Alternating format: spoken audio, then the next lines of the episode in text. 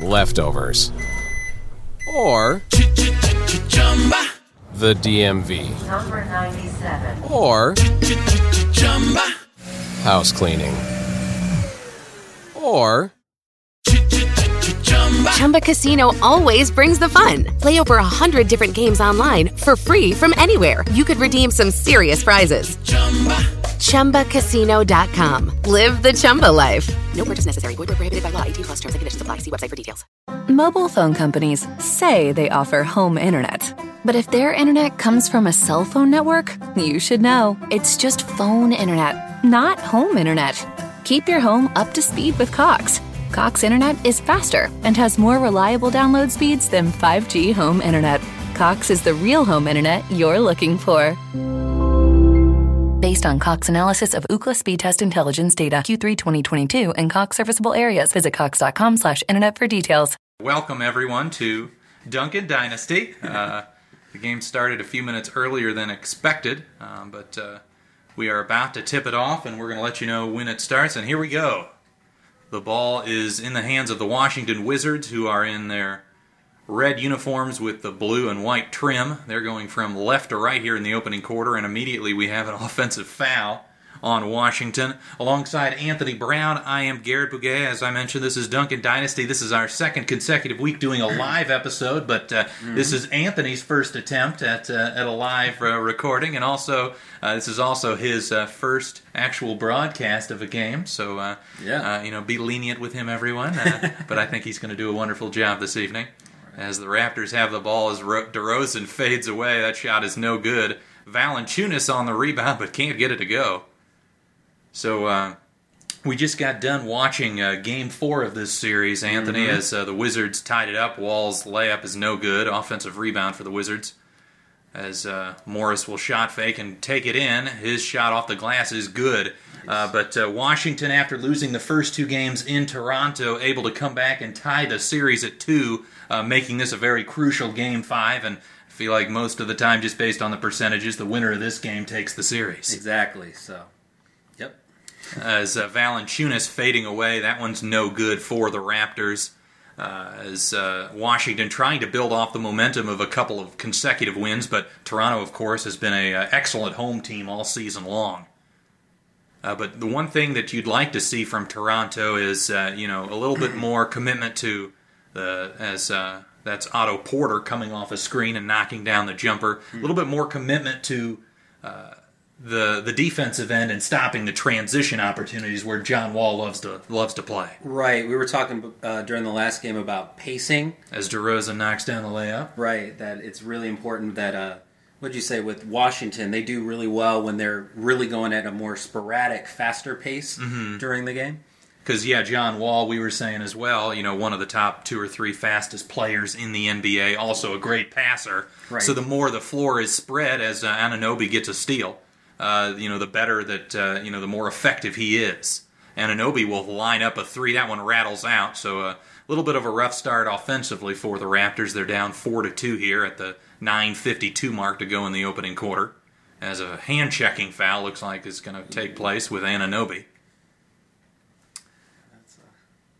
It's a tough foul this early in the game. Yeah, it's it's interesting to, to see how the refs kind of handle the game early on, is whether they're going to call it tight or maybe uh, you know let them be a little bit more physical. Right.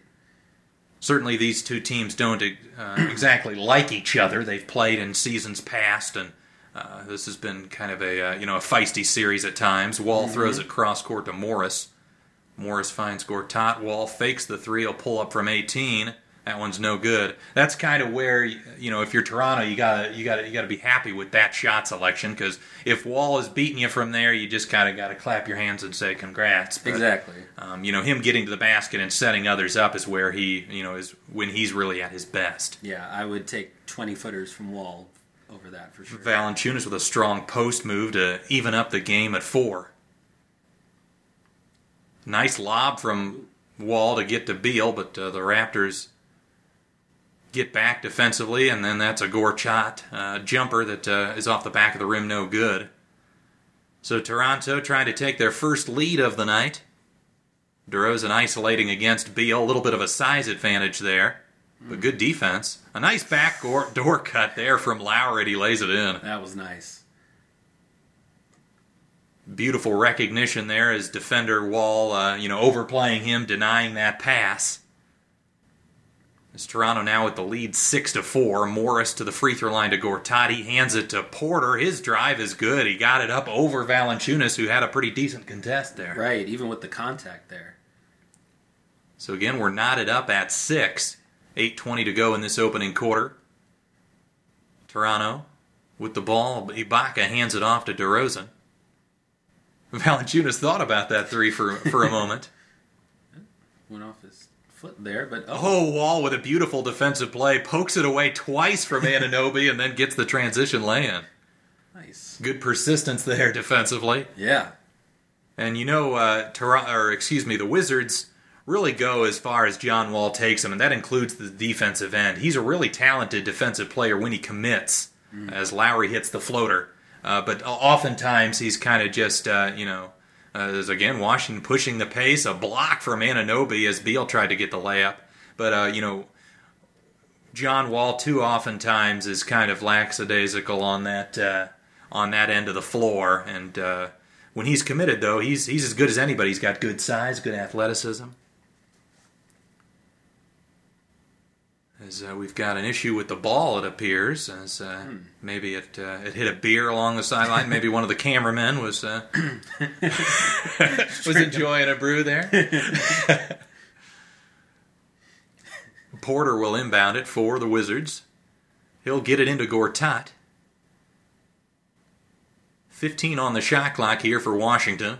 They run a pick and roll, the roll for Gortat, and the ball is knocked out of bounds. He's complaining about a foul. Nothing called there. Couldn't tell exactly if uh, it seemed like, at least at the end, Valanciunas' arms were straight up. right. Morris gets the inbounds along the baseline. That shot's no good. Another rebound for Anunoby. DeRozan will push it for the Raptors. Beautiful spin move, and he gets to the basket and lays it in through the contact. That was an awesome move. Wow. The ability to maintain the balance off of that fast of a spin is pretty impressive. Oh yeah. Toronto gets the rebound off the miss from the Wizards, and again, Lowry pushing the tempo, gets into the teeth of the defense. Here's DeRozan for three, and he nails it. So a nice 5 0 spurt for DeRozan, and that will cause a timeout for the Wizards with 7.02 left to go in this opening quarter. As DeRozan getting off to a pretty hot start here, and Washington taking the early lead. The, the kind of offense you want to see from the Raptors, you know, Oh, yeah. pushing, you know, the the idea that they don't want to. We talked about, you know, the Raptors don't want to get into it necessarily a track meet, but there are still opportunities where pushing the pace and and getting easier looks than you would get in a half court offense is beneficial. Right. Exactly. The the defense isn't quite set fully yet, so if you can get some easy buckets that way, it's only going to help you. Yeah. So uh, we're broadcasting this game live. Of course, we're a little bit delayed, so that if we're ahead of anybody, that you guys can all sync up. But uh, you are listening to Duncan Dynasty with Anthony Brown and myself, Garrett Bouguet. Uh, we uh, we record episodes every Wednesday. Uh, and uh, you know, most of the time we'll do some you know pre-recorded stuff. But uh, for the playoffs, you know, this is the, the best time to be a basketball fan. It's it's fun to fun to be able to do these live recordings, and of course for for the next uh, you know couple of months there'll be a, a live game just about every Wednesday. Right. Um, and uh, Anthony will be able to join us, you know, especially this week, but then uh, hopefully in a, a, few, a few weeks down the road as well. Um, Right. uh, nonetheless, though, I will be here with you uh, week in, week out, uh, and I'm going to try to mix up the different uh, the teams that we cover. You know, last week I did the uh, the Pacers versus the Cavs, which was uh, the game two of that series where LeBron went for 46.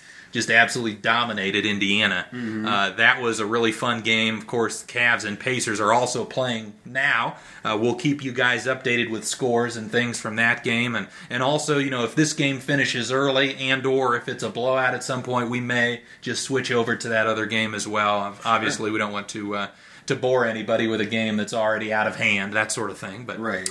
but you know, I, I think this this should be a great game. I think uh, you know Toronto has been a team that even when they've won series, it's been really difficult and it's been quite the grind. And, you know, when they got up 2 0 in this series, you know, I, I think Toronto fans maybe were, you know, breathing a sigh of relief, especially given they won game one, which was something they hadn't done in their franchise history in the playoffs. Oh, wow. Uh, you know, uh, but all of a sudden, Washington takes care of their home court. And again, we've got a very pressure packed game five that, uh, you know, um, I'm sure the fans in Toronto are fretting just a little bit. Oh, for sure. I mean, especially watching that last game right before this, this could go either way. Yeah. And like we were saying, whoever wins this game statistically has a very good chance of winning the series. So, Mm-hmm. Well, and yeah, if Washington is able to pull this off, of course, again, with three consecutive wins, having all the momentum going back to Washington for game six. And then, of course, if Toronto is able to pull it off, not only then would they have two opportunities to win to to advance, but then a game seven at home is about an 80% proposition for the home team. Uh, Right. you know, that is where the atmosphere in the home crowd just takes such a huge effect. As uh, we're back now, it's uh, it's 13 to 8, Toronto leading by five. As the Wizards will have the basketball here. Uh, but uh, but yeah, of course, you know this is a this is an intriguing series for multiple reasons. But the the backcourts uh, for each team that's a very interesting matchup. You've got, of course, uh, John Wall and Bradley Beal uh, for the Wizards against the likes of Lowry and DeRozan. As Wall hits a mid range jumper there. Uh, but you know, it a lot of times, you know, basketball can be kind of simple. It might just come down to what backcourt plays better. right. Who do you think so far is winning this battle here? I like what the the Raptors have done so far, especially DeRozan. He's been aggressive, and even that jumper that he just missed there was was an aggressive attack and just being very decisive in his game. Right. I think decisiveness is pretty pretty key in these sorts of matchups. John Wall now with the isolation against Ibaka, he'll try to drive right by him, goes around the back, and it Jump looks like there's going to be a timeout Oh, nice. for Washington with 6:17 to go in the first quarter. Uh, but but you know the the one thing I think that led to Toronto having such a terrific season and winning that 59 games was that they were able to make it so that Lowry and DeRozan uh, did not have to carry as big of a burden, you know, and Yeah. they uh, they built up that bench, they built up the supporting cast, they made it a, an offense that relied less on the isolation and more on the passing and the three point shooting, and you saw it in Game One of the series where. Lowry and DeRozan, I think, combined for less than 30 total points, and yet they still won pretty easily. Yeah. Uh, just because you can get production from so many different guys, and that's something that I just feel like Washington doesn't quite have as much of. Even though they've gotten a decent boost from a guy like Ty Lawson, Right. Yeah. you were telling me about that coming out of uh, uh, the China. the you know? Chinese league. Yes. Um, you know he uh, he was signed, I believe, the last day of the regular season, and had a pretty good performance in a couple of the games. Knocked down some three point shots, uh, but. Uh, you know the Wizards aren't really known as the team with great depth. They kind of almost rely more on Wall and Beal. Uh, Right. So I think it's almost more important that those guys get off for Washington. Whereas, you know, for the for the Toronto backcourt, I think it's a lot of, you know, just making the right play. You know, drawing help, and then if if they send two guys at you, make the pass and trust your teammates. Right. And I think they've done a better job of that this season. Right. And I think as, if Toronto gets out of this round, I think that's going to help them going forward in the playoffs. Because, like you said, if you're going just off of the strength of your backcourt and they're not playing very well, you know, it's going to be hard to win. Right. Um, so, again, you're listening to Duncan Dynasty here. We're in commercial of the Washington Toronto Game 5. Uh, if you haven't yet, if you're enjoying the show, please uh, subscribe to us on iTunes. Uh, we love the, that's a great way to show support. Uh, and also, if you could rate us on there as well, uh, that would be terrific. It's a great way to show that you're, uh, you're supporting the program. And it's an opportunity for us to maybe get out there and some people that don't know us with an opportunity to to hear our show and, and enjoy it as well. And um, one of the things that a bunch of subscriptions and also the, the a bunch of ratings on iTunes does is it puts you in the forefront if you search for NBA related podcast material. Uh, so uh, any any help you can provide on that, we, we greatly appreciate it, and uh, hopefully you're you're enjoying the show so far. Uh, but uh, looking at some of the other series, we, we've got a second round matchup uh, now that's already set. Uh, we've got the Golden State Warriors taking on the New Orleans Pelicans in the uh, that is the two seed Warriors against the six seed Pelicans. And New Orleans coming off a sweep of the three seed Portland Right. Trailblazers. Anthony Davis, uh, uh, Jrue Holiday, Nikola Mirotic, Rajon Rondo, all of those guys playing exceptionally good basketball. And they're going to go up against a Warriors team that, at least for probably the first half of the series, if not more, will not have their best player, Steph Curry. Right, Steph Curry not playing. Uh, I mean, that Warriors team is still pretty amazing. You still have Kevin Durant, you still have uh, Green. However, uh, if you are going to try and make a quick jump ahead, that's the time to do it. So, Wizards with the basketball. Morris with a scoop shot, not able to convert, uh, and uh, looked like uh, there's some sort of a turnover, maybe a travel on the play. So the ball will go back to Washington.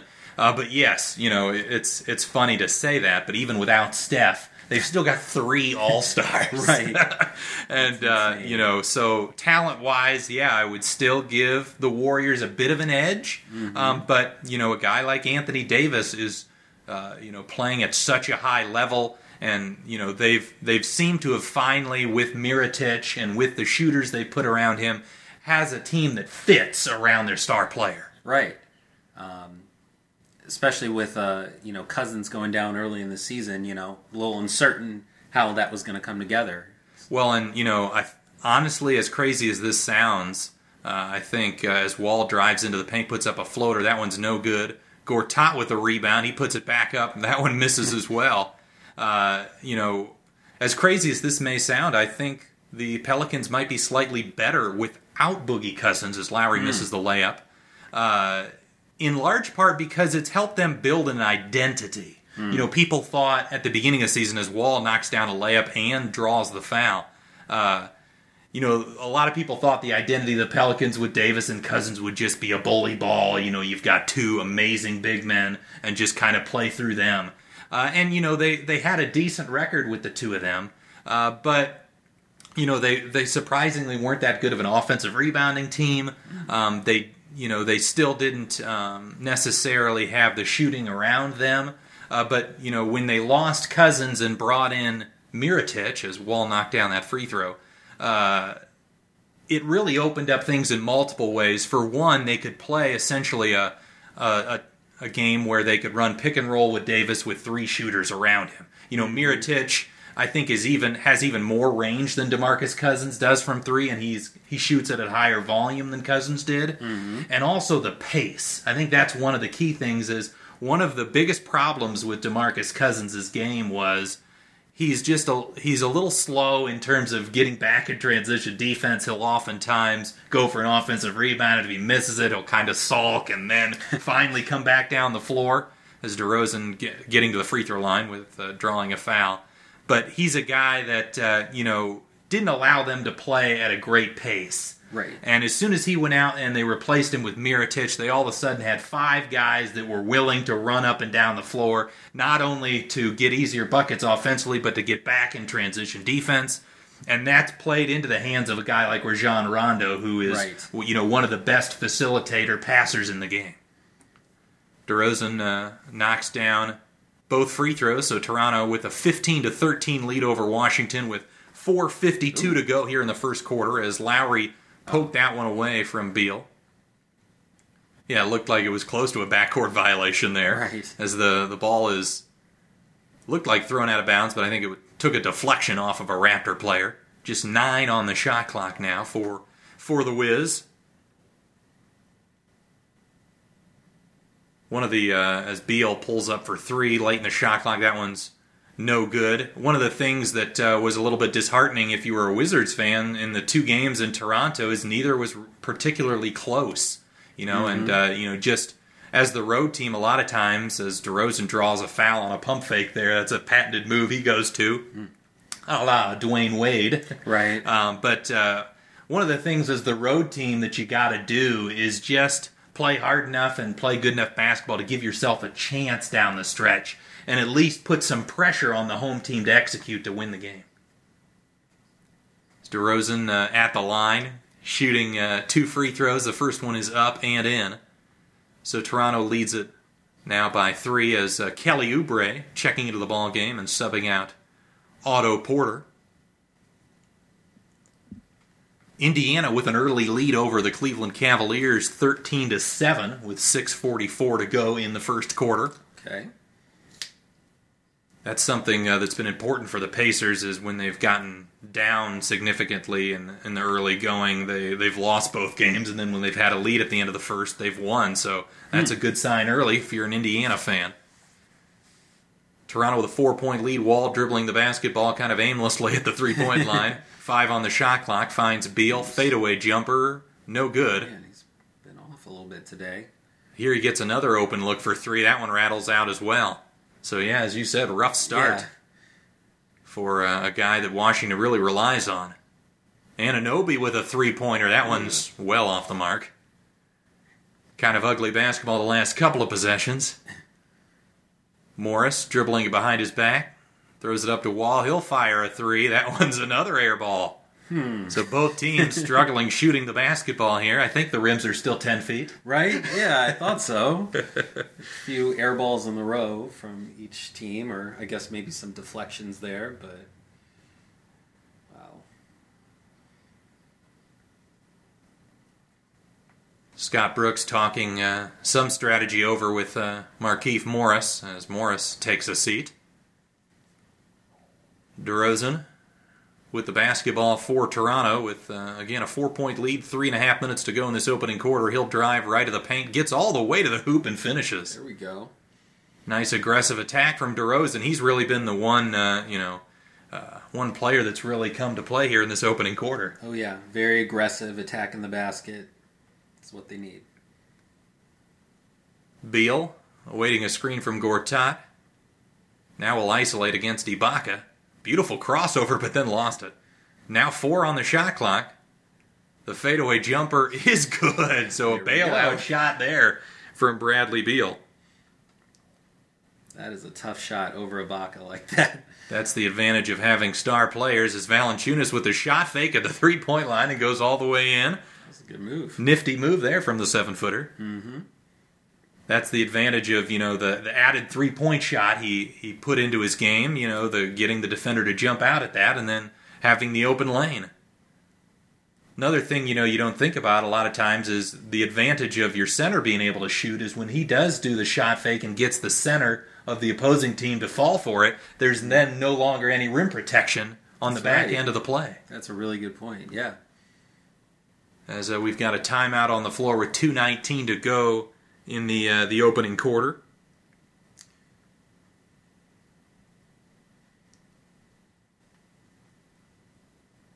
As uh, yeah, we were talking about the one second round series that's already ready is that Warriors Pelicans series, and uh, one of the things that's going to be pretty interesting is to see how Golden State tries to defend a guy like Anthony Davis and who they put on a guy like Anthony Davis. They have a couple of guys that would theoretically be options in Okay. Draymond Green and uh, Kevin Durant.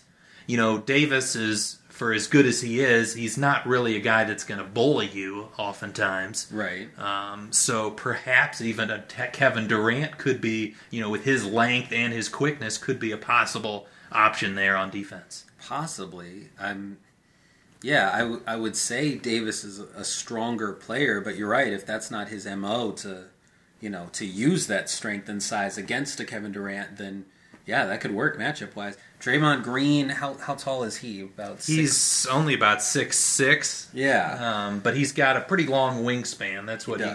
that's why he can kind of get away with that lack of height And most a- of the time. and he's a pretty strong player. I mean, obviously, uh, one of the most versatile defenders that we've seen in the league for a long time, maybe ever. Right. Uh, and uh, ability to guard one through five. Uh, oh, there's Drake.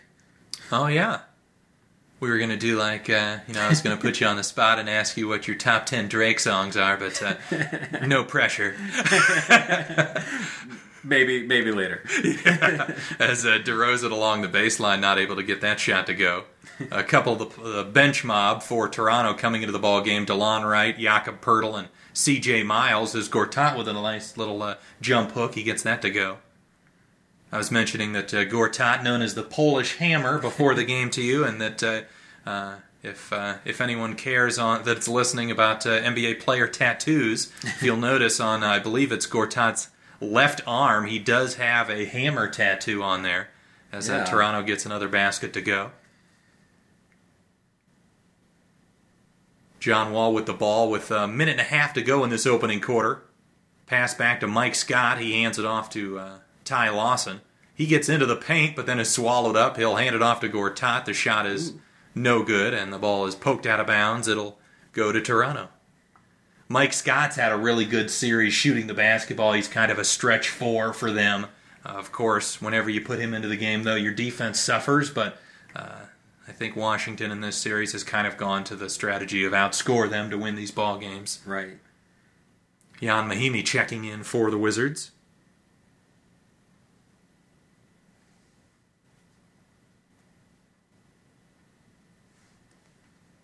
As Delon Wright will walk into the front court for Toronto. He's guarded by Ty Lawson, calling for a play and getting a screen from Poeltl there. A nice little lob pass to Poeltl, but he bobbled it, and then the ball's poked out of bounds.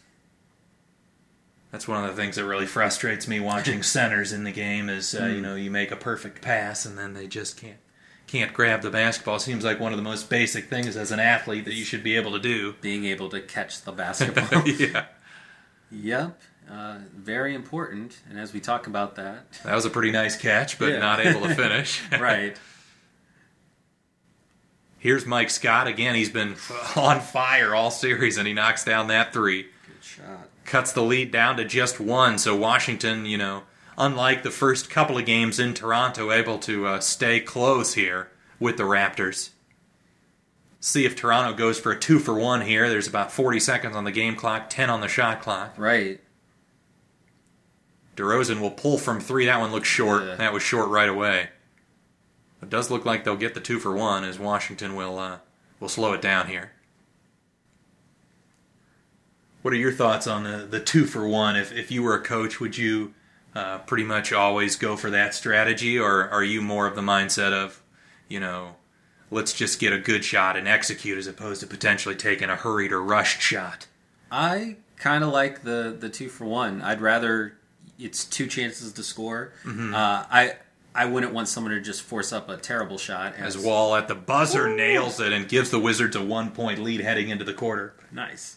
Uh, but yeah, like I was saying, like I would, if you can get an open look, you know, you can get a six point swing just off of that, you know, two possessions there. Right. Um, but what about uh, you? Yeah, I mean, I uh, I generally agree. I think even two low percentage shots are going to yield a higher point total than one high percentage shot. Right. And just based on math, you know, if you if you take two contested threes, that's probably a you know even a a twenty five percent proposition, but it's it's three possible points that for multiple times. So you've got a fifty percent chance to to probably make at least one of those two, which Right. gets you one and a half points.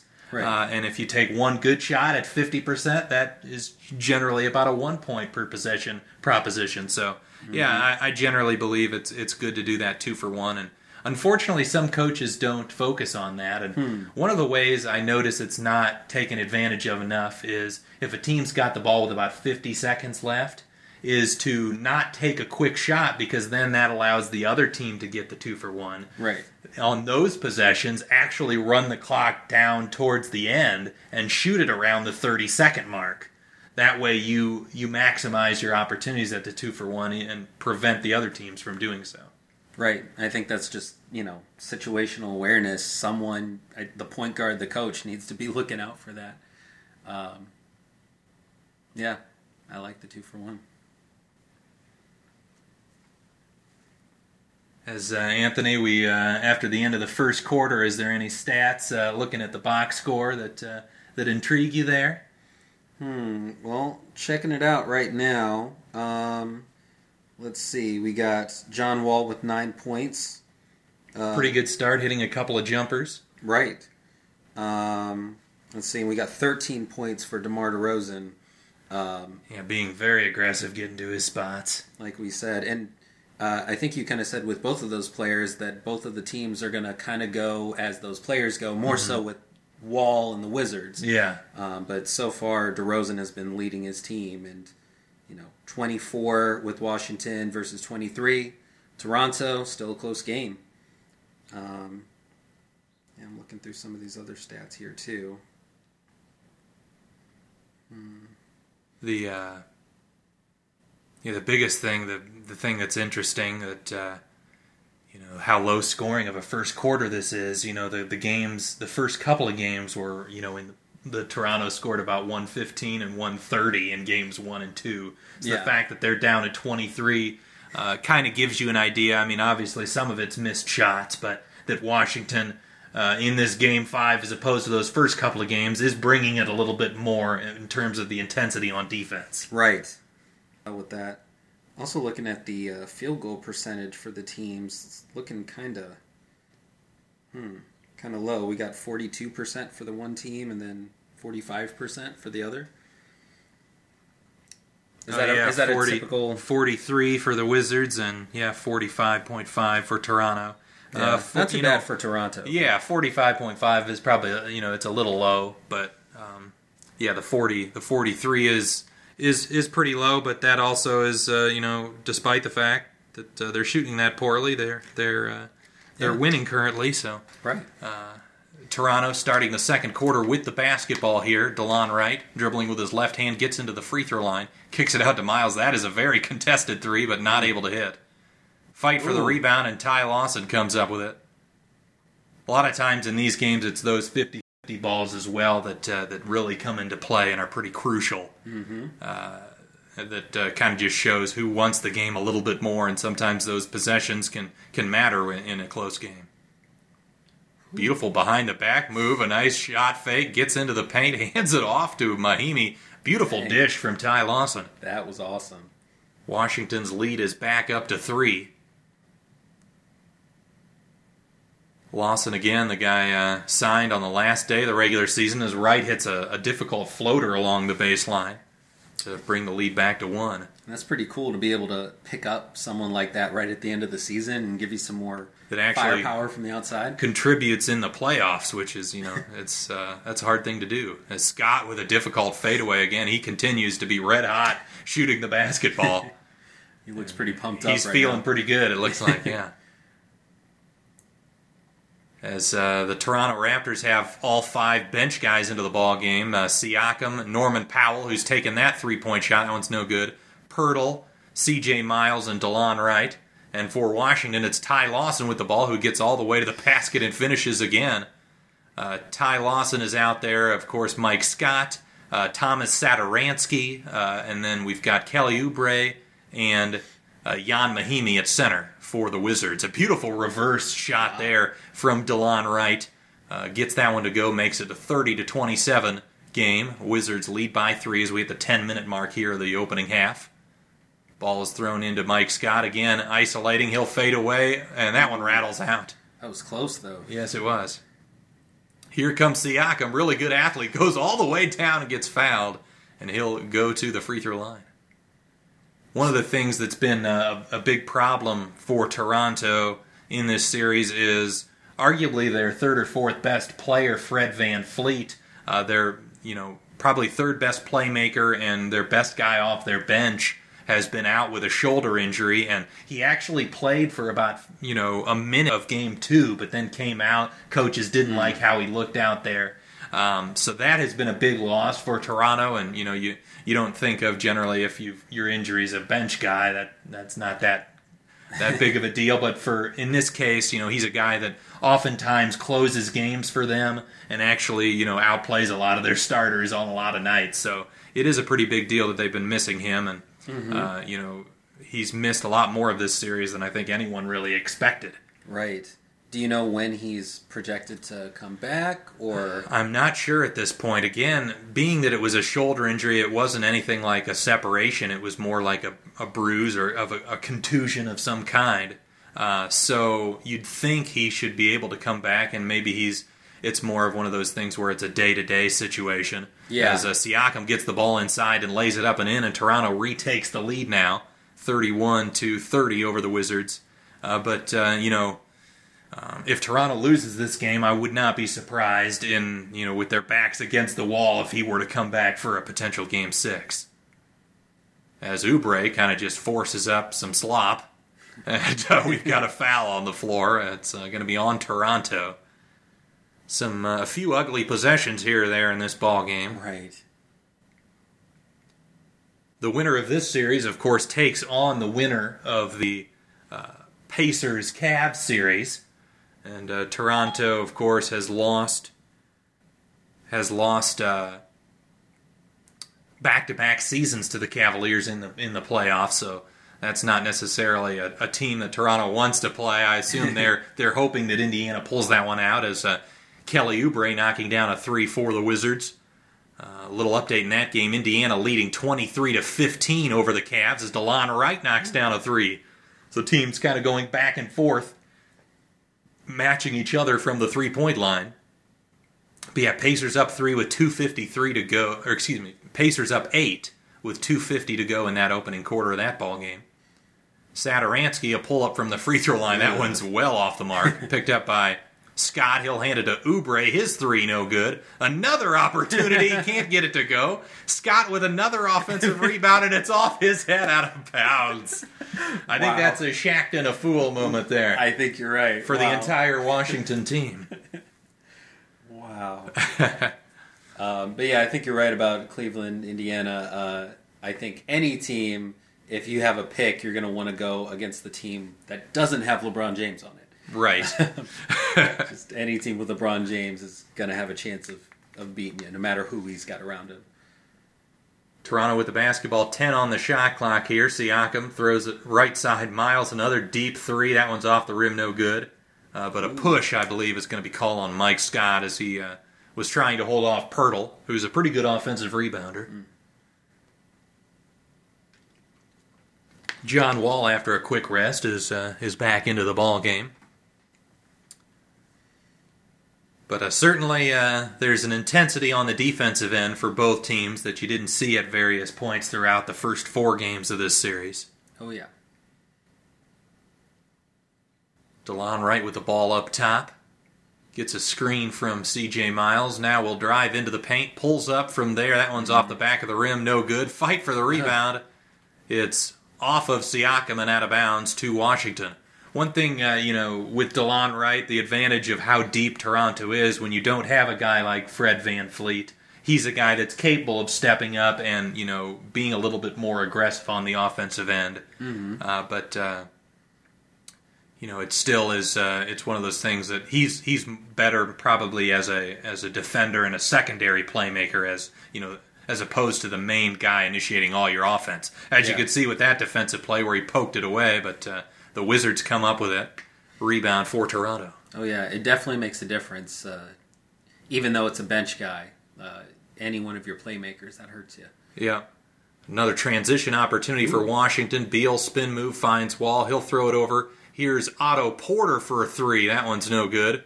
Porter has struggled a little bit. He's a really good shooter, but uh, hasn't shot it as well in this series as uh, as he did in the regular season. We're going to have a timeout for the Toronto Raptors with 7:02 to go in the second quarter. Toronto leads at 34 to 33. You're listening to Duncan Dynasty alongside Anthony Brown. I am Garrett Bouquet. We're going to be here with you for the entirety of this ball game. Uh, hope you're uh, hope you're enjoying it so far. Again, uh, let's get back to that uh, that series, the the Warriors versus Pelicans. We're kind of breaking this down because this is the one second round series that's already been decided, uh, and you know a few things uh, that'll be interesting to see is who guards Kevin Durant on one end. We mentioned, you know, the Warriors have a couple of options potentially on Davis with the likes of Green and Durant, uh, but New Orleans, you know, and guarding Durant, do you put a guy like Jrue Holiday, your best defender, on him? Uh, and try to shut him down that way, or do you kind of put him on a guy like Klay Thompson and kind of stop everyone else around uh, a Kevin Durant? Uh, what what would kind of be your strategy there? Yeah, we, we talked about this a little bit before, and I think I, I agree more with the strategy of letting Kevin Durant beat you if you can. You know, uh, because I think the issue is say you do throw your best defenders at Kevin Durant trying to slow him down. he's still going to get 30 plus points. He's I Kevin guess the, Durant. the the appropriate word would be make Durant beat you as opposed to Make, let. right. Yeah, just let him beat you and then, you know, go home and lose. That's exactly what I was trying to say. No, Durant, um, here's a lane for the dunk. Just yes. go ahead. try and let Kevin Durant score 100 points, break the record. Yes. Uh, no, like yeah, you want to make him beat you. Uh, and my the logic behind that in my mind is that they still have, like we said before, three All Stars. Like Yeah. they still got uh, you know Klay Thompson. They still got Draymond Green. There's other people that can hurt you. I would rather you know, slow down Klay Thompson, not let him get off. Because we know from him, maybe compared to anyone else in the NBA, when Klay Thompson gets hot, he's going to put up a crazy amount of points. yeah. Um, so I would rather try and slow down everyone else, make Kevin Durant have to work for it. Even if he scores 40, you know, that's better than Kevin Durant scoring 35 and then Klay Thompson scoring 25 and Draymond scoring. Um, But Right. yeah, but what do you think? Yeah, I, I generally tend to agree with that, and I think in general, Jrue Holiday, uh, you know, at his size, is probably better just matched up against Thompson anyway. Right. Um, you know, he'd be a little bit small for the likes of guarding Durant. So if your best defender is best at guarding guards, you might as well just put him on the most dangerous guard for the Warriors and try to slow him down. Right. And then with a guy like Anthony Davis, you can try to, uh, you know, prevent Durant from getting the easy buckets inside, Right. make him continuously hit mid-range shots, which he's more than capable of.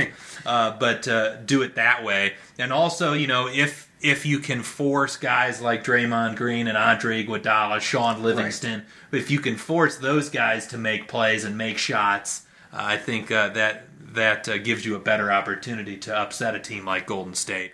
Uh, the other interesting question is the pace. You know, New Orleans was the, the fastest team in the NBA in the regular season. They kind of ran the Blazers off the floor in that first round series. Portland just could not keep up. Rondo pushing it whenever Anthony Davis got out, he would throw the lob full court. He's capable of throwing those lobs. Uh, it'll be interesting to see uh, how Golden State is able to handle that pace uh, against a team like New Orleans. As uh, Jakob Poeltl out of the timeout there uh, had a monster slam. Wow. We uh, we missed how that play got started. The t- the coverage came a little bit late, but uh, it looked like a decently drawn up play to get that wide open of a dunk. Right, he got up there. As at the end of the first quarter, the Pacers are leading the Cavaliers 25 to 23. Um, one thing that the Warriors do have in terms of playing a fast paced t- style is they do have a lot of guys that can handle the basketball. You know, Draymond Green, Durant, Klay Thompson, uh, Andre Iguodala, Shaun Livingston. You know, they've got a lot of guys that can grab the rebound and push the tempo. And, and uh, you know, it'll be interesting, though, without a Steph uh, is their transition offense as effective as it you know it normally would be? Yeah. Uh, and you know I don't think New Orleans is going to change how they're playing. They just swept their first round series. They're playing with a lot of confidence. Oh, yeah. Uh, their identity has been pace uh, ever since as DeRozan gets a steal and slams it home. Uh, Toronto now with a five point lead, uh, but uh, the the pace is going to be a very interesting thing and see how Golden State handles the pace of New Orleans if they're able to a slow them down and or b if the game is super fast like the Pelicans won it can Golden State still outplay them that way Right. It's going to be really interesting to see. as Oubre gets into the paint and draws a foul I believe that one's going to be on Valanciunas got that foul with just 3 seconds on the shot clock all with the turnover on the previous possession, which led to the uh, the slam for DeRozan. But yeah, that that's definitely going to be a fun series, and uh, you know, I guess if uh, you know if the Warriors get down early in that series, you know, and bring Steph back, you've got to still kind of favor them. The only Oh, yeah. the only situation where I might start to to lean towards the Warriors might lose the series is if you know the Pelicans can get up 2-1 and Steph is still not coming back for a game 4 that Right. sort of a scenario uh, is where I might start to get nervous but I think uh, even without Steph I think the Warriors do have maybe still a slight edge and of course they still have the home court advantage Right. as uh, the free throws are good from Oubre which makes it 38 to 35 Toronto's lead is 3 Delon Wright drives into the paint, a jump hook off the glass, a difficult shot over Gortat, no good. And here comes the Wizards pushing at Beal. A nice dish to Gortat, but Valanciunas with a good contest. Gortat called for the foul there. Right. As here's Toronto pushing at Lowry with a wide open look, and he nails it. Good shot. So Kyle Lowry now extends the lead back up to six with 5:19 to go in the second quarter, as we will have a uh, another timeout here. As the uh, the Indiana Pacers, uh, looking at that ball game, lead the Cavaliers 28 to 25, or excuse me, 28-27 now with 10 minutes to go in that uh, in that ball game. Uh, just looking at uh, again some of the uh, the stats here as again Toronto leading 41-35 with 5:19 to go in the first half. Uh, some some interesting things I'm noticing is that uh, Brad Beal is a minus nine for the game. So whenever he's Oh, been on the floor, the the Wizards have been outscored by nine points. He's one for five from the field, 0 for two from the three point line. Certainly, he's a guy that's going to have to get his shot going here if the Wizards want to uh, to win this ball game. Of course, Mike Scott had a solid start, two for four from the field with uh, five points. He's plus three in the plus minus. Uh, looking at uh, some guys for Toronto, um, you know, the bench mob has basically played pretty much uh, even basketball. Uh, Pascal Siakam with four points uh, and uh, a couple of assists. Delon Wright, three for five from the field for seven points. A nice start for him. Again, a, a guy that uh, you know needs to play even a little bit better for them with the Fred VanVleet injury. Right. Um, but uh, DeRozan, uh, 15 points on five of nine shooting. He's getting to the free throw line, which is which is big as well. One of the big criticisms of him, especially in the playoffs, has been you know the efficiency has dropped, and in large part because he's not getting to the free throw line. And you know when you get to the point where the amount of shot attempts is more than the amount of points you're scoring, that efficiency just isn't a winning proposition. Right. Uh, but uh, right now he's got 15 points on just nine shot attempts, which is which is pretty solid. Oh yeah.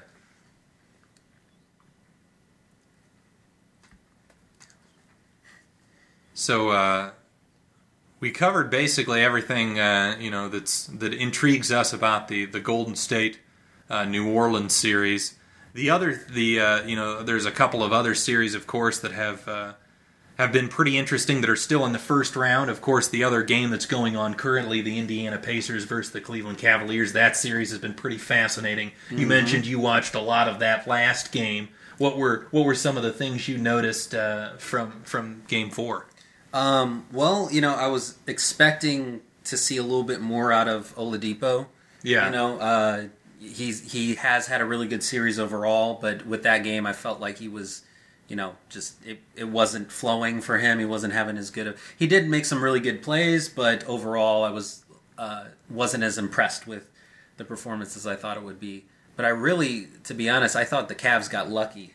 Uh, Yeah. walking out with that one, I thought it very easily could have gone to the Pacers with that last game. Yeah, they. Um, it, it almost feels more like Indiana's controlling who's winning and losing the series, and it's like they Right. won the two games, they also lost the two games. Right. Um, now, of course, LeBron with that sensational performance in Game Two, but even in that game, Victor Oladipo got into foul trouble early and uh, missed about only played about 28 minutes. As we're seeing a few highlights here from the Cavs Pacers as uh, Jeff Green makes a runner on that play. It's tied at 31 under nine minutes to go uh, in that first half. So low scoring game once again. That's Yeah. been that's been another thing that's really surprised me about that series. Is you're talking about the Cavs, who are the third best offense in the NBA. The Pacers, I believe, were sixth in offense. Yeah. And both teams were below average, and the Cavs really below average on defense. Right. And yet, it's really been a defensive slugfest in that series, and it's uh, it's been unusual if a team can get to the hundred point mark, as we've got a blocking foul on the drive from Otto Porter. Yeah, we're looking at some, uh, you know, '90s basketball numbers. Yes. I think of like the late '90s with the Bulls, Jazz. Uh, some of those series, it's like 80 points as the final score. Well, and one of the things that uh, that's been kind of interesting and about that series, particularly with LeBron, is the way they've guarded him. They've put Bojan Bogdanovic on him, and he's done a really good job of fronting LeBron and making that pass to LeBron more difficult. Uh, but most of the time they've been playing LeBron straight up in the series as uh, Otto Porter misses the first free throw. Uh, and, you know, if you're LeBron and you're being guarded by Bojan Bogdanovic, you're not getting double teamed. That to me is a recipe that he should be scoring 40 plus points night in, night out. Right. And uh, it's just not happening, albeit the, the one exception in game two as Right. Porter knocks down the second free throw. Where he scored, I want to say the first what sixteen points. That was team? the that was the most recent game. Oh, Uh, okay. um, the uh, um, the game four. Uh, Okay. when they were down two one, he scored the first thirteen, and then I think it was was- like he assisted or scored on the first twenty two, Right. or something crazy. Um, but but yeah, in game two, he put up the forty six on some ridiculous like seventeen of twenty four. Yeah. from the field. Um, but you know, in the other games, he's been kind of in that 30 range in terms of his point production. Yeah. And I, you know, it's hard to really criticize him because he's playing so many minutes. He's not getting a lot of rest. They're playing about 46 minutes a night. And, and that's a lot to ask to not only play defense but be your the main creator every possession. Uh, but it does feel like at times that he's kind of just spacing out on offense and letting these guys that he doesn't have Kyrie anymore. So Right. you know, just being out on the perimeter and kind of just being on the floor is not a, a good option for the Cavs like it had been in years past. Right. Uh, you know, giving the ball to guys like Clarkson and Rodney Hood and and those guys and George Hill to try to make plays. Like, yeah, you can do that Sure. every now and again. But if you're relying on four to five minutes of consecutive runs of a quarter where that's happening, that's where the Cavs can really go into droughts. Right. I think I think you need to look at the matchups and if you've got like you said, that guy guarding him, I think LeBron's got to take advantage of it. You, Yeah. you got to make the other team pay for not double teaming you. Mm-hmm. You know, Because Lowry's three is no good. because once they start with the double teams, that's going to open up so many other options. It's going to open up wide open shots, three pointers, you know, for the rest of your team, cutting lanes to the basket. I mean, yeah, if they're not going to double you, I would just let's go for 40, 50 points. Right. And you know, there's there's often times where he'll start the possession as the primary playmaker. He'll drive into the paint. The defender kind of sags off him and and cuts him off a little bit, and he's not being double teamed. The other guys aren't really actually sinking in, and he just kind of passes it to the other side of the floor and just keeps the offense going. But I think the reason LeBron in his career has been so effective and why you know the the superstars in our game make their offenses so good is because they either score for themselves or when they make a pass they're giving it to a teammate in a position where they can either take a wide open shot or they've got a defense running out at them that they can attack. You know and that just makes your teammates better. And too often i've seen him as beal hits a little runner in the paint gets a friendly roll uh, makes it a 43 to 39 game as Washington within four. Uh, the um, or excuse me, 43 37. Uh, the um, there's too many times in this series where I've seen LeBron just make a pass and his teammate who catches the ball on the other side. Excuse me, I was right. The score, the person doing the scoreboard on this NBA TV is uh, is really falling behind here, uh, making me look bad. Uh, but uh, um, there's way too many times where LeBron just like has the ball and then just passes it to the opposite side, and his teammate catches it, and the defender is ready in position, and he's got no advantage. Right. And I'm sorry, and it's unfortunate, and yeah, maybe that's a reason why LeBron will want to leave, but. Um, you know, the the rest of the guys on the Cavs are not good enough to consistently attack defenders that are ready and loaded up against them. Right. I think he's got to go, and, and this might be tough for him because he's a little older, but you might have to go back to the the older Cav style where he's taking more of the offensive load and Yeah. you know trying to create more and just being more aggressive. And even if his efficiency is slightly lower, that's okay, I think. Yeah. As uh, Anunoby with a nice drive along the baseline, oh, but he's going to be called for an offensive foul as uh, he pushed off with his right arm. Or his off arm there as uh, he went in for the lay in. Dwane Casey does not like the call, though. Again, some more scoreboard malfunctioning. We uh, the Wizards have gone from 37 to 39 to 37 and back now to 39 without any baskets being scored. John Wall with a burst crosses over, gets into the paint. Here's Beal. Beal a nice spin move. What? Spins back into the defender. Okay. Yeah, he, he had the layup and then just chose to uh, go back into the teeth of the defense. Was, And there, Wall loses the ball out of bounds. So very ugly possession for Washington that time. yeah, I'm sorry to laugh. There was just like three unnecessary spin moves that almost turned into a really good play until he turned back into the defender for some reason. That's one of those things where um, I don't know if this ever happened to you, but uh, you you know in basketball it's so important to not like uh, predetermine what you're going to do on the Yep. floor because you've you you always have to choose how the defender's guarding you and then just in the moment make those plays. Uh, but if you choose something and like uh, you know in that case maybe Beal as here's the Wizards on a fast break, Beal will get fouled on the transition. But uh, you know, in that case, it almost felt like Bradley Beal was going to drive into the paint and then spin back. But in that case, Anunoby he was already beat, so the spin back wasn't even necessary. Yeah, it's you, you don't want to go into the move uh, thinking like knowing what you're going to do. You got to react to it. Right. Yeah. And that's where having a bunch of moves and and in practicing and making that repetition so that in any given moment what you see you can then figure out and, and do something off of that. Right. But certainly I had I had moments like that, and of course uh, in high school basketball, like uh, you know the skill isn't nearly as as high, and I would have times where I thought I was going to drive in, do a pump fake, and then spin around, and when I would watch the film, I realized, oh, I. I did a pump fake and then I had a wide open layup, but then I chose to do a secondary pump fake. And Right. by the time I had done that, the defense had caught up and then I got blocked. Like, uh, that stuff happens. I I remembering a time when I was like I think in middle school, uh, or it might have been before that. It might have been like fifth grade, and we're traveling to I think it was Worcester for a tournament, and I was dribbling down the floor, and a guy was about to cut me off. And in my mind, I'm thinking of this Michael Jordan play in, I believe, the finals or, or like Eastern Conference Finals, where Laimbeer's cutting off Jordan, and Jordan jumps up and does a 360, throws it over his head. So no lie, the guy cuts me off, and I jump, and I was like, I'm gonna try a 360 on this move.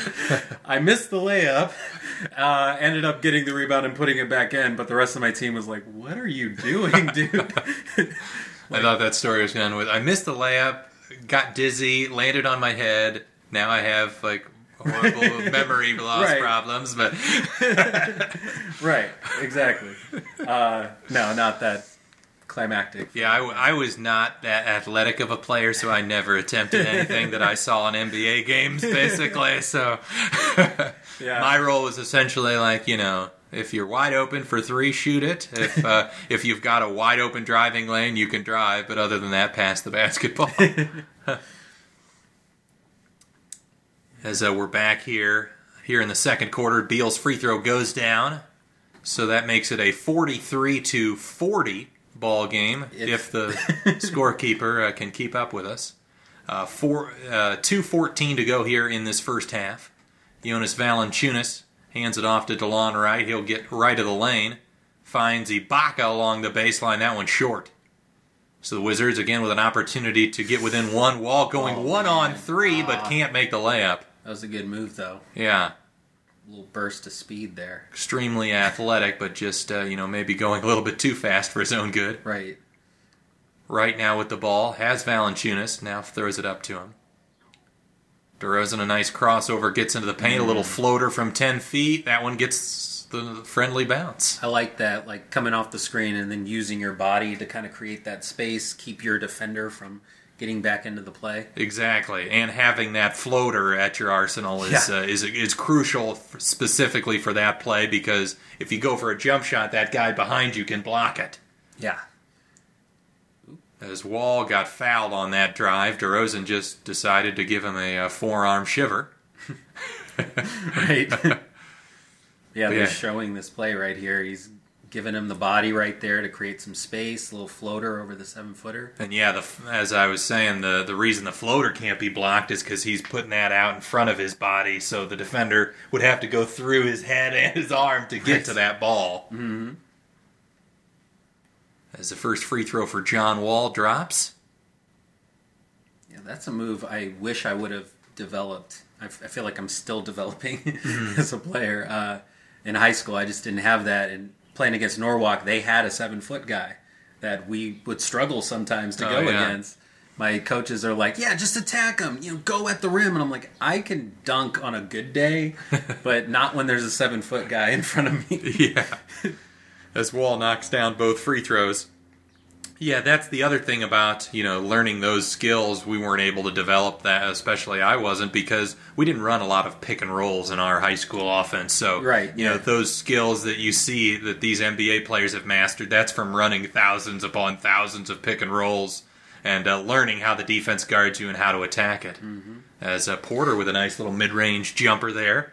And all of a sudden, this lead is back down to one, 45 44, as uh, we're approaching the end here of this first half. Again, let's see if Toronto goes for the two for one. They were able to. Uh, they try attempted to do it in the first half, as DeRozan will try again with a deep three, and he nails it. Big shot from DeRozan. And Toronto extends their lead back up to, to four now, 48 44. As uh, there's about a uh, eight second differential between the game clock and the shot clock here as we wind down this first half. Wall finds Beal right corner. He's wide open and he hits it. Nice. Big shot. So Beal has come alive a little bit here in this second quarter. That's been big for Washington. As the Raptors will try to get one last shot, and there's a foul, I believe. Uh, I would hope the Wizards have a foul to give. Otherwise, that was a really stupid uh, foul to commit. Yeah, we'll see. I'm not sure with his reaction there. As Indiana leading at 52 to 45 over the Cavs with about 3 minutes left in the first half of that ball game. Wow. So we are a few minutes ahead of that game, so perhaps uh, as soon as this game concludes we might be able to go over to that other game and see the the, the finish of that ball game. Sure. That would be awesome. Lowry gets it into DeRozan, 4 on the game clock, step back 3, that one's well well short. Yeah. Valanciunas saves it for no reason, and that will be the halftime break with the Toronto Raptors leading the ball game over the Washington Wizards 48 to 47, just a one-point game.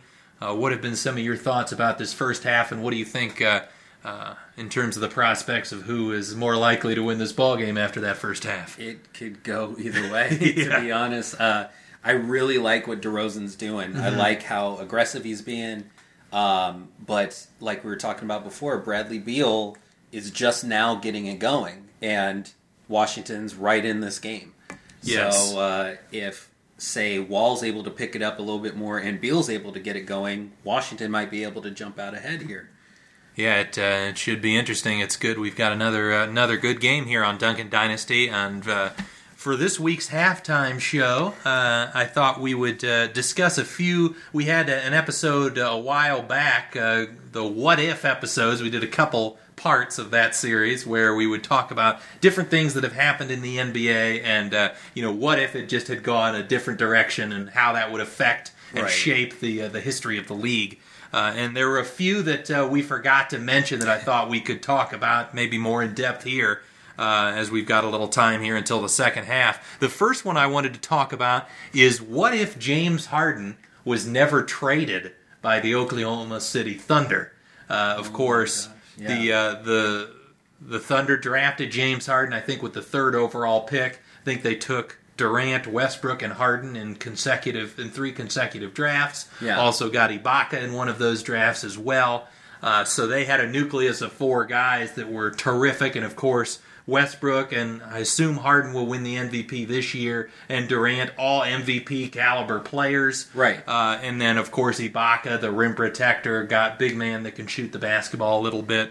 Uh, they um, you know had a great start to to those that trio and the the first year they made the playoffs, they challenged the Lakers, took the Lakers to six games in 2010.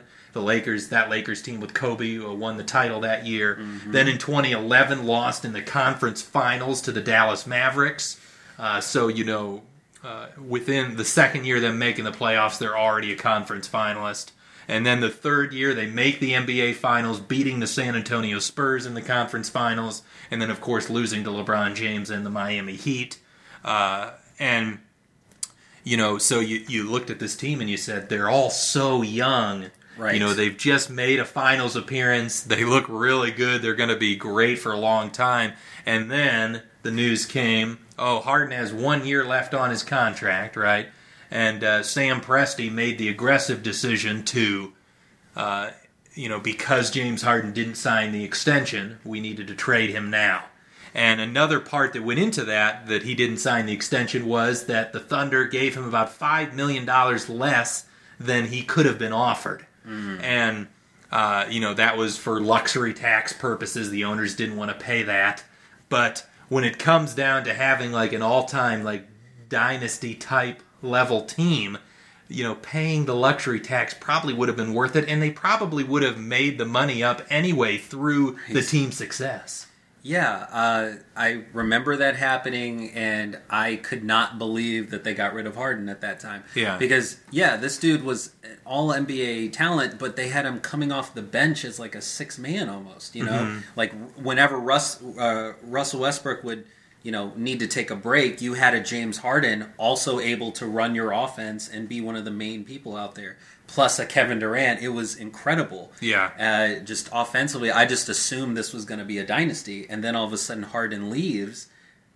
I was I was shocked when I saw that. What about Yeah. you? Yeah, I mean it was it was pretty crazy. I mean, even though Harden was the sixth man for that team, I think he averaged around 17 points a game that season. He wasn't the James Harden that we know today. Sure. At that point, but it may have just been a matter of like if you just give this guy more minutes, more of the time on the ball, and he showed in his first season in Houston, he was immediately an MVP caliber player. Right. Uh, so the the other thing that always gets me is you just made the NBA Finals. He's got another year on his contract.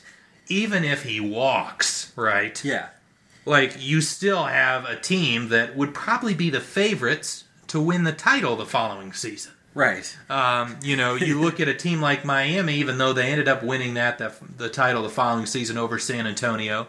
Uh, you know, they still had some guys that were getting older, and Oklahoma City, like everyone was going to improve dramatically the following year. Right. Uh, so you know, you were one of the top two or three contenders, and even if he leaves in free agency, there's always the possibility that you can do a sign and trade with whoever he signs with and get some assets that way. Right. And you could still potentially re-sign him. You could convince him that the extension is the good option. right. Like, hey, um, we won our championship. Do you want to win another? Yeah, right. Um, and uh, so even just playing it out and losing him the following year, I think was a better alternative because to me the goal is championships. Right. The whole point of team building is to win a championship. And if you're in position where you're one of the three teams that has the best chance of winning the title, you got to go for it. And unfortunately, uh, you know, Oklahoma City with that trade then basically delayed their window by a couple of years. Right. And through the development of, uh, you know, Westbrook and Durant, and then they did get Steven Adams in Right. that in that James Harden trade. Which Once like he that. was able to develop, then they started to become a contender once again. But they never did get over the hump. And a team with James Harden, Russell Westbrook, Kevin Durant, and Serge Ibaka Yeah. is going to go down in history as a team that never won it, which is just crazy. It's insane. Like that's a team that you know going forward as this Warriors team is developing, right? I'm imagining that in this timeline, this Oklahoma City team's still doing amazing, going to the finals, but this Warriors team is still getting better and better, and Steph Curry is going to come into his own. I think that they could maybe contend with that Warriors team Yeah. right? I mean, which Yep. sounds crazy to say. The Warriors, you know, we've talked about that on some podcasts of possibly being the best assembled team of all time. But like you said, uh, Westbrook, Harden, uh, Durant, and Ibaka. That is with those four alone. Whoever you have at that other spot, you're going to be not only a contender, I think you're a favorite to win it. Right. And Defensively, lengthwise, I mean, yes, and to be honest, like the the idea of Ibaka at the five with Durant at the four, I understand that it's difficult to, um, you know, to find a two way wing in, in this day and age in the NBA. Uh, they were able to just go super big by trading for Adams and playing that way, but. Uh, you know, with those four guys playing Ibaka at the five, Durant at the four, and even getting a guy like Luc Richard Mbah a Moute for Houston, Yeah. a guy that can hit an occasional shot and play good defense for you, Yeah. that team would be unstoppable. Right. And you've got const- you could constantly have it so that even two of your big three offensive guys are on the floor at the same time, and um, you know the other thing that really uh, intrigues me about this whole what if scenario is in essence they chose the trio of Westbrook, Durant, and Ibaka over Harden. yeah. So my question to you would be if you could pick 3 of those 4 guys, who would you pick and would you choose what Oklahoma City did which essentially was give me a point guard, a wing and a big man or would you do something a little bit different? There's no, yeah. The answer is no. I wouldn't do what they did. Like Yeah. James Harden's amazing, Right. And we've obviously seen that. And, But I'm saying in the event that you had to keep only 3 if you had to keep only three, well, I mean, Because they theoretically could have paid James Harden the max and traded someone else, Exactly. either Ibaka or Westbrook or Durant. right. Ooh, well, well, that's that's interesting. Like I remember having. I'm just going to say this right now: like Durant should be one of the three. Oh, okay. Yes. No, for sure. Uh, definitely Durant. No matter who you're taking, I feel like you're taking Durant. Um, I, I remember having conversations with my dad at the time in terms of you know him saying that he thought Harden was even better than Westbrook. Yes. In terms of efficiency uh, and just decision making, there's some times where, especially at that time, Westbrook's just making some dumb plays every now and then. But when he's on, he's on. Yes. You know, but Harden is just a little more consistent, and he can just he can do it all. Uh, I would have I would not have let Harden go for that reason. I would have Yeah. kept Durant and Harden, and if I could, Westbrook too, because you know those guys are So amazing. if, if it was your choice, you would trade Ibaka and Yeah. keep the three perimeter stars. totally. Okay. Because at least you've got you still have a seven footer with Durant, and the scoring power with those three is going to be able to outscore a lot of these other teams. Yeah. you don't need and just fill in the big guys. Find you know veteran minimum guys that just do the dirty work essentially. Right, you know, get someone you can do a pick and roll with. They don't have to be like, uh, you know, a big uh, enforcer down low on the offensive end, but you know, yeah, Maybe a guy like David West chooses Sure. to go to Oklahoma City instead, of Instead of- Golden State when he goes there. Like a guy Yeah. like that. Um, exactly. I uh, that's interesting. I would probably I understand why they kept Ibaka because you know with two all-star perimeter players, like it's probably better for the balance of the team and especially defensively to keep your elite rim protector. Okay. Like to me, that's where I, I would probably keep Ibaka. Although obviously, uh, and and for one, he also doesn't cost as much as the other guys. Very true. That's another benefit. Right. But I would choose Harden over Westbrook. Mm. And you know, we we talked about in the when we did our episode on the top twenty five current players. I picked, you know, I have Harden as a top five guy, Westbrook more towards the bottom of the top ten, uh, and maybe lower than that based on how he's played in this series against the Utah Jazz. Right. Uh, but um, the the idea of Harden against Westbrook is for one, like if you put the ball in Durant's hands, Harden is better off the ball because of his shooting ability, Right. right?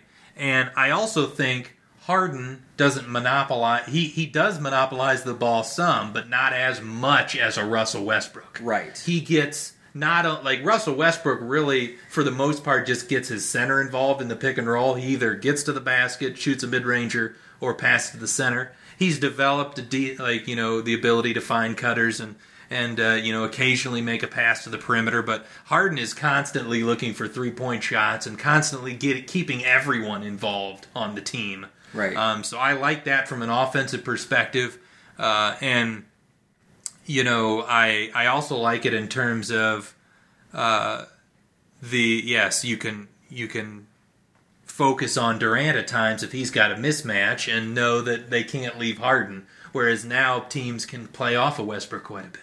Right. Yeah, uh, and I remember during that time uh, people criticizing Durant every now and then, or the dynamic between Russell and, and Durant for that reason that Russell's monopolizing the ball, and you've got the best scorer, I think, maybe in the NBA at that time. I probably would have said that as Durant is the best scorer, just standing there. Mm-hmm. You know, not really being involved in the offense. Why aren't you running the offense through him? Right. You know, like you're a point guard first. You can obviously get your shots at any point, but Russell seems determined, no matter who's on his team, to be the one who's taking those shots. Yeah, well, and that's why Durant is so good offensively, though. Like even in that role where Durant is, uh, you know, hogging the ball to a certain extent, he can still be so effective and so efficient, Right. Playing off the ball and not getting consistent touches. Uh, you know, you can have him run around screens and catch and shoot. You can he can spot up and hit threes from anywhere on the floor. And then, yeah, if you need him to go get you a bucket, he can do that as well. Um, so yeah, I fully agree that Durant Durant is the one guy that out of the out of all four of those guys, you need to keep him. Um, the the the idea of keeping Westbrook, Durant, and Harden is interesting though, and and that would have produced the most fun, enjoyable Right. basketball to watch. I think that's where Uh, that's coming from for me. Is right. more just out of fan, like like a video game, just wanting to see dunks and all kinds of highlights. But Exactly. I think you're right. Chemistry wise, it probably would work better with a and team balance and and also defensively, you know, Ibaka Right. was a good re, uh, a good part Oh, yeah. of why they were really dominant defensively for those few years. Um, but you know, you look at Ibaka now, you know, he's still a solid role player, but he's nowhere near the level of any of those three guys at this Right. point. Um, but you know, his contract expired already, so you know, you uh, they could have just moved on from him anyway, even if they had Right. kept him originally. Uh, but yeah, that's a it's a very interesting, um, very interesting what if, and there's so many so many different uh, different ways that could have gone. Do you do you imagine if they kept Harden and just paid the luxury tax that uh, they'd be a team that has won multiple titles at this point? I think they would have won at least one, to Mm-hmm. be honest. Uh, because I mean, at that time, that was the first uh, championship that LeBron had won with that Miami team, right? Yeah, Yeah. So at that point, we're still not even sure that LeBron is, you know, capable of winning a championship and everything. That's when we're still. I mean, obviously it's LeBron James. We knew he was a great player, but uh, at the time, it's like, oh, they're the villains, and he kind of came up short in the the previous finals. Um, I think it's possible that that Thunder team could have came back and just been a consistent, you know, threat there Yeah. to that Heat team. Uh, I'm trying to think matchup wise to them. You well, know, and it would have, you and- know, we we did get some amazing series between the Thunder and the Spurs, and we might have gotten even a couple more had Harden stayed, which would have been really fun as well. right.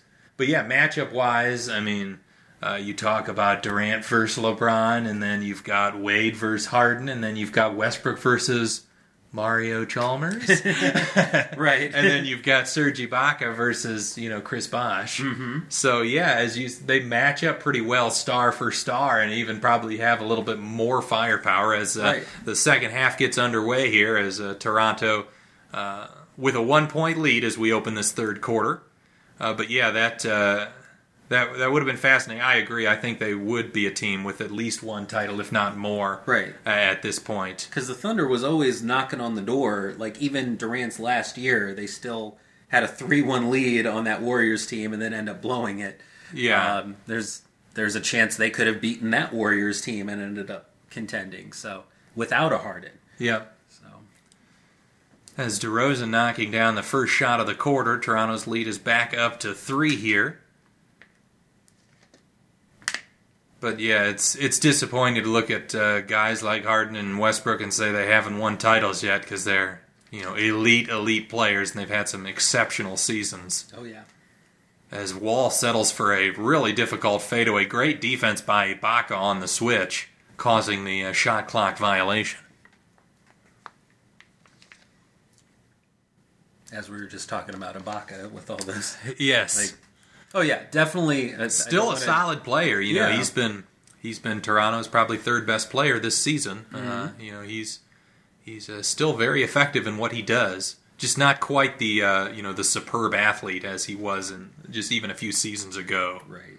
DeRozan with another floater there again, using that move where he gets the defender on his back and keeps him there. Wall with the basketball for the Wizards. Again, Beal caught fire a little bit towards the end of the second quarter. Let's see if he can keep it up as the his first shot of the second half is off the mark. Lowry pushing the tempo, gets into the paint. Now will dribble it back out. Finds Valanciunas. Pretty physical play there from yeah. Gortat. Fadeaway from JV. That one's short. I was wondering what he was going to do there, and kind of disappointed with the result. Poor pass from Wall in transition there. Gortat not able to come up with that pass as that was over his head. Do you think Manute Bol could have caught that one? Maybe it was pretty high up there. yeah. Manute Bol. Wow. I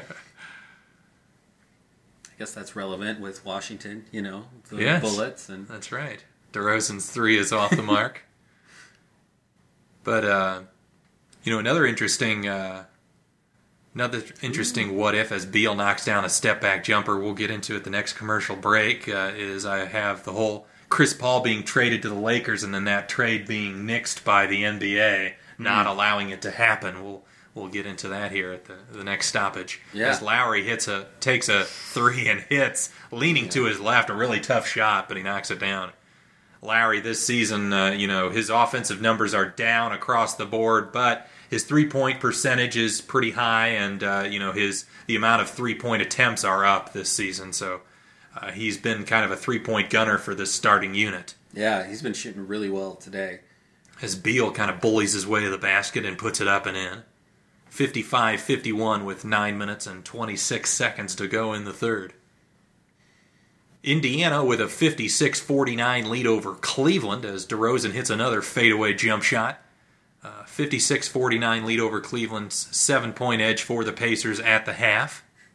Again, we'll keep you updated with that as we go along. Lowry with the steal. He's got a breakaway wall. Uh, he was a little bit afraid of Wall, and Wall blocks it from behind. Oh man, you got to go up strong there, or just pass it to who was that coming behind? That was? Anunoby. Yeah. Oh, and then a beautiful transition play, and Gortat is tackled to the floor.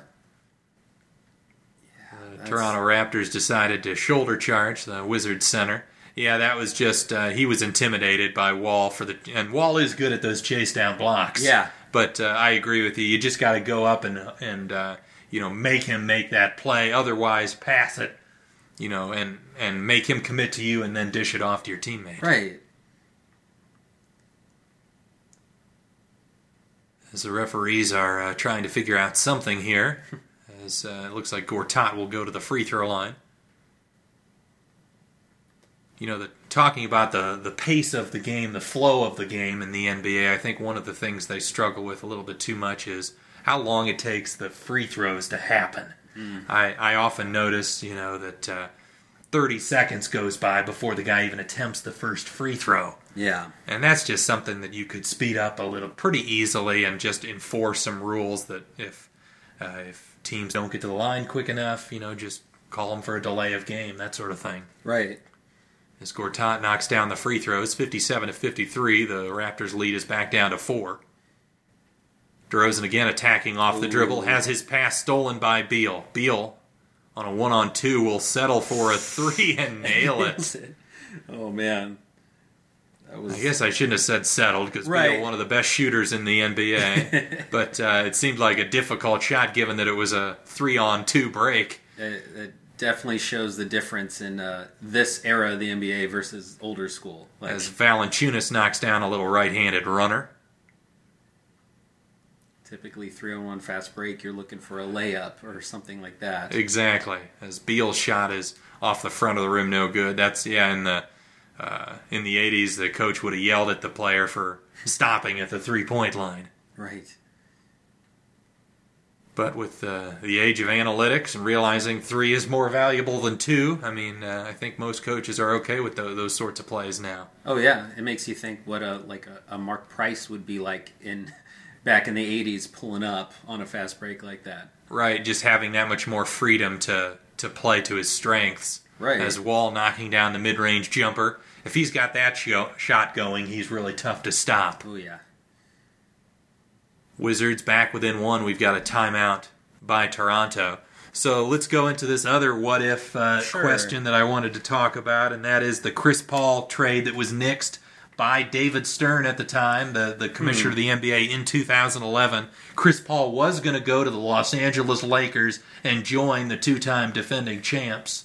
Uh, and uh, the um, the the what the uh, the they were the New Orleans Hornets at the time. Now they're the Pelicans, but at the time they were the Hornets. The Hornets slash Pelicans would have received Kevin Martin, who was a shooting guard that averaged 20 a game for his career, pretty good scorer. Luis Scola, you know, a big man, that solid player. Lamar Odom, guy that play was a key player on those Lakers teams.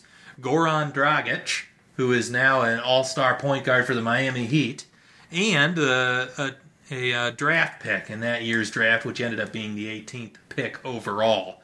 So you know, a decent package, but um, you know, at the time, the Pelicans did not have, or the Hornets did not have an owner. Oh, So the NBA essentially was acting as the owner of the Pelicans, and they basically s- assessed that the trade was not a good enough package for Chris Paul, and therefore said this trade is nullified. But I mean, of course, when you make a trade, both teams, and especially the ownership, has to agree to it. sure. Um, so the NBA stepped in for the New Orleans and said, "No, thank you."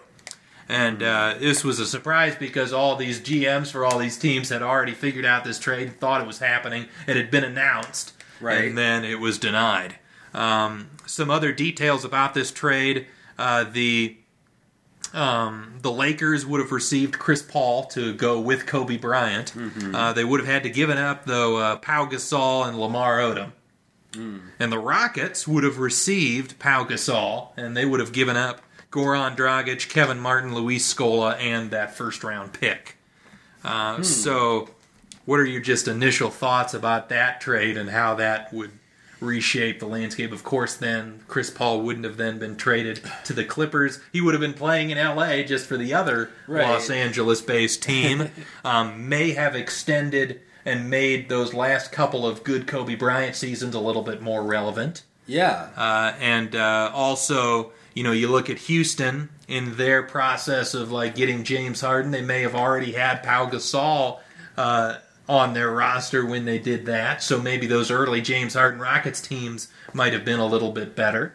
Uh, and then, of course, uh, the the thing with New Orleans, what New Orleans eventually got in the trade, they uh, they received Eric Gordon, who's a good player, uh, scorer for the Houston Rockets now. Chris Kaman, Al-Farouq Aminu, who's the starting small forward for the or power forward for the Portland Trailblazers, and uh, a draft pick that eventually was the tenth overall pick. They ended up taking Austin Rivers.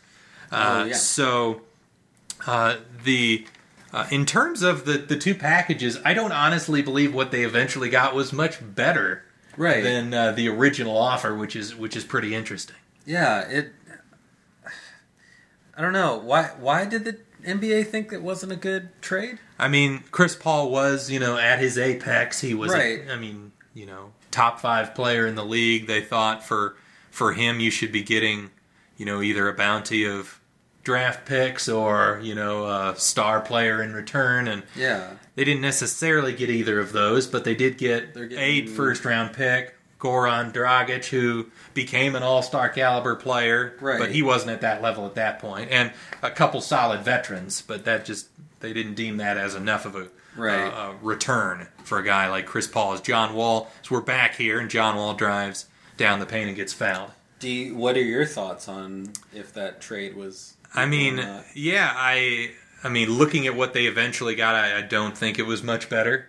Um, The interesting thing for New Orleans, though, and again, what makes these what ifs so interesting, is the package they got later actually had less current talent. You know, the, the original package, they would have gotten guys like Kevin Martin, Luis Scola, and Lamar Odom, who were good right then and would have made their team better immediately. right. Um, but New Orleans th- that season, after trading Paul, had the worst record in the NBA. Then drafted Anthony Davis. Oh, So in large, like denying that trade, making sure their team was worse once they trade Chris Paul, actually benefited the the uh, the Pelicans in the long run. interesting. Okay, I mean, yeah, as a as a basketball fan, I thought it'd be really cool to see, you know, a Kobe Valanciunas Bryant, is blocked on that attempt. uh, Kobe Bryant getting to play with another elite player towards the end of his career, as opposed to, you know, just riding off into the sunset with this terrible team and, you know, just taking all of the shots. Porter knocking down the shot to give the Wizards a one point lead. Here's Lowry trying to answer back, and he does. Another three pointer from deep. Wow. Yeah, I, I, uh, yeah, the whole Kobe Bryant scenario with Chris Paul. Yes, I agree. That would have been fascinating to watch. And you know, really, Kobe's last real great season was 2012, Yeah. uh, and then tore his Achilles in the 2012-13 season. Mm-hmm. Um, but yeah, giving that his end of his career a little bit more life with a player that was better than him, honestly, at that stage right. Would have been would have been fascinating. I believe we have a jump ball on the floor as uh, Anunoby and uh, Gortat were fighting for it. They'll jump it up. Do you think that would have helped uh, Kobe's legacy then, in order to like say they end up winning a championship and Paul's on the, you know, on the team, kind of leading that team? That would give Kobe like what? That would give him six to match, you know, Jordan's and I want to say Kareem's record of of six, but you know, Well, that's the thing. You know, does it make them? I I, I fully believe Chris Paul's better than Pau Gasol, but just in terms of a the fit and the overall structure of the team, does that make them that much better? Because you know those Lakers teams weren't really in 2011 or 2012. They Right. were, were knocked out pretty early. Uh, in they lost to the Mavericks. They got swept by that team that won the title. And then in 2012, I'm trying to remember who they lost to, but uh, it might have been it might have been the Thunder in the second round they lost to. Uh, so, you know, they were second round playoff teams. I mean, yes, Chris Paul maybe makes them a little bit better, but I don't know if it truly gets them over the hump to, Yeah, to they- be the champions. they'd still have to make a few more moves in order to. Yeah. Well, and Andrew Bynum, you know, another guy they kind of built that team around, had kind of broken down at that point physically. Right. As Marcin Gortat gets a nice dish and finishes it, and we're tied up at 64 here with 5:23 to go in the third quarter. Really competitive basketball game here. As uh, DeRozan loses the basketball, we got a fast break for the Wizards, and Beal will get the easy slam. And all of a sudden, the Wizards have the lead here. Wow. Okay. 66 to 64 as we hit the five minute mark here in the third. Valanciunas with the basketball for Toronto. Here's Lowry. He'll kick it to Anunoby and he hits the three. Big shot from the rookie. Oh yeah. Washington, let's see if they can answer. It's been a little bit of a back and forth duel here so far here in this third quarter. Wall will pull up again from about 17 mm. feet and hit. Man, pull up. Like you said, when he's hitting that shot, it's pretty tough. Oh. And then coming back down, Ibaka leaking out in transition, gets ahead of the defense and draws the foul. Took a shot to the chops on that one. Yeah, Beal, uh, a lot more aggressive in this half, and I think it's showing for the team, and everyone else is following suit. The other game currently going, uh, the Pacers and Cavs, that one is tied up at 56 with 8 minutes and 51 seconds to go in the third quarter. So both games here pretty exciting and interesting. And again, both of these series tied at 2, so the winner of this game, uh, you know, has a big advantage heading into game 6. Yeah, And again, in both cases, Pacers and Wizards, if they're able to pull it out, they go back home for a closeout game. As uh, Ibaka, I believe, knocks down the first. Porter will check out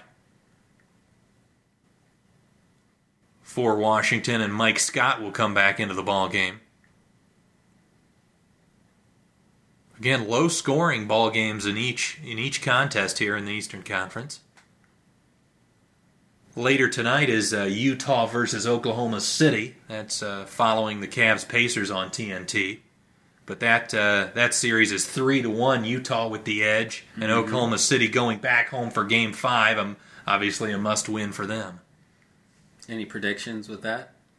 I, uh, you know, I definitely think Utah's the better basketball team from the first four games. I think the the advantage of playing at home, and I think Oklahoma City will will probably uh, come out and get Game Five. But I, I like Utah, even though I picked Oklahoma City at the beginning of the series. I, I like Utah now. Yeah. It was one of those series though where whoever had home court advantage, I was probably going to take. I thought it was going to be that tight. Uh, but Oklahoma City's defense has been really disappointing in that series. We were talking a little bit beforehand that uh, you know the the options they're choosing defensively seem to be the wrong ones. You know when you've got a guy like Ricky Rubio, when you've got guys like Joe Ingles. With Rubio, you want to make him shoot. You want to make him into a scorer. Uh, and with Joe Ingles, you want to make him put the ball on the floor. And with both of those guys, they've kind of played to their strengths. They've let Ingles get a bunch of wide open shots. They've double teamed Rubio off the pick and roll, which opens up all the passing angles for him. Right. And that's again, you know, you're opening up his greatest strength there. uh, it uh, it's been a real disappointing defensive performance as uh, Poeltl driving down the lane on the pick and roll gets fouled. He'll go to the line. Uh, and Carmelo Anthony has been especially disappointing. Yeah. Uh, I believe he was 5 of 18 in the last game. And his defense has been poor all season long, but you thought, oh, you know, he's Carmelo in the playoffs. His offensive game will step up, Right. but it really hasn't. Uh, he's not. He's just not been able to knock down shots, which is, you know, what he's made a ton of money so far in his career in the NBA. Right. Um, yeah, if Carmelo's not getting it done on the offensive end, he's really not helping He's, you out. he's a lot. negative player. Right. Um, you were saying with Paul George, with uh, you know they changed their defensive scheme on him. and he you know he relies a lot on those step back threes those off the bounce threes and they kind of closed that airspace made him more of a driver and you know he's made some plays but he's just not as consistent finishing at the rim or hitting tough contested mid-range twos. And again if he's hitting tough twos that's not as bad as him hitting the three ball. So uh, as Marcus or Markieff Morris airballs the three there. Uh, so it's been it's been surprising to me one that Utah was able to limit both Westbrook and George. I thought they would be able to slow down Westbrook with Gobert's activity around the basket. Yeah. But I, I didn't think they were going to be able to shut down George to this extent also. Uh, and then also, I, I didn't think Utah was going to be able to score at this sort of level. They were an average offensive team, even slightly below average in the regular season, but they've been scoring very well against the Thunder defense in large part, I think, because of scheme and just an over aggressiveness. Right. As CJ Miles knocks down a three, a beautiful pump fake to create the separation. Drake is very happy about that play. Which is cool. He's been on his phone pretty much the entire game. So As there's another jump shot that goes for John Wall again, knocking down the J tonight, which is uh, is crucial for him. Uh, yeah. makes him real tough to stop. As Drake on the sideline there, standing up as well next to Dwane Casey, as there's a shot from Lowry that's no good. Uh, I think Drake has uh, sat back down now. He's he's cooled off. Wall now will throw the cross court pass to Lawson, who will find Scott for a ten footer, and he nails it. that was a nice pass. Yes, it was. Wizards playing pretty good offensive basketball here in the third quarter. DeRozan, guarded by Lawson's got a big size advantage, tries to find Poeltl, and he, I believe he caught his own pass. Did you see that going on with Lowry? I missed that. What was happening? Was, Uh, I there, somehow the two of them got tangled up, and it looks like Lowry's pretty fired up right now, yelling at the ref. He might end up with a tech or something here, but yeah, you can see. oh yeah, Oubre. I mean, I, I'm not sure what led to Oubre falling, but then it seemed like he kind of pulled Lowry to the ground. yeah, It was like I'm falling to the ground, you're coming with me, sort of thing. like I'm watching uh, DeRozan, you know, trying to set up for another one of those floaters, and all of a sudden I'm like, why is Lowry and Oubre? Why are they just rolling around on the ground right now? This is weird.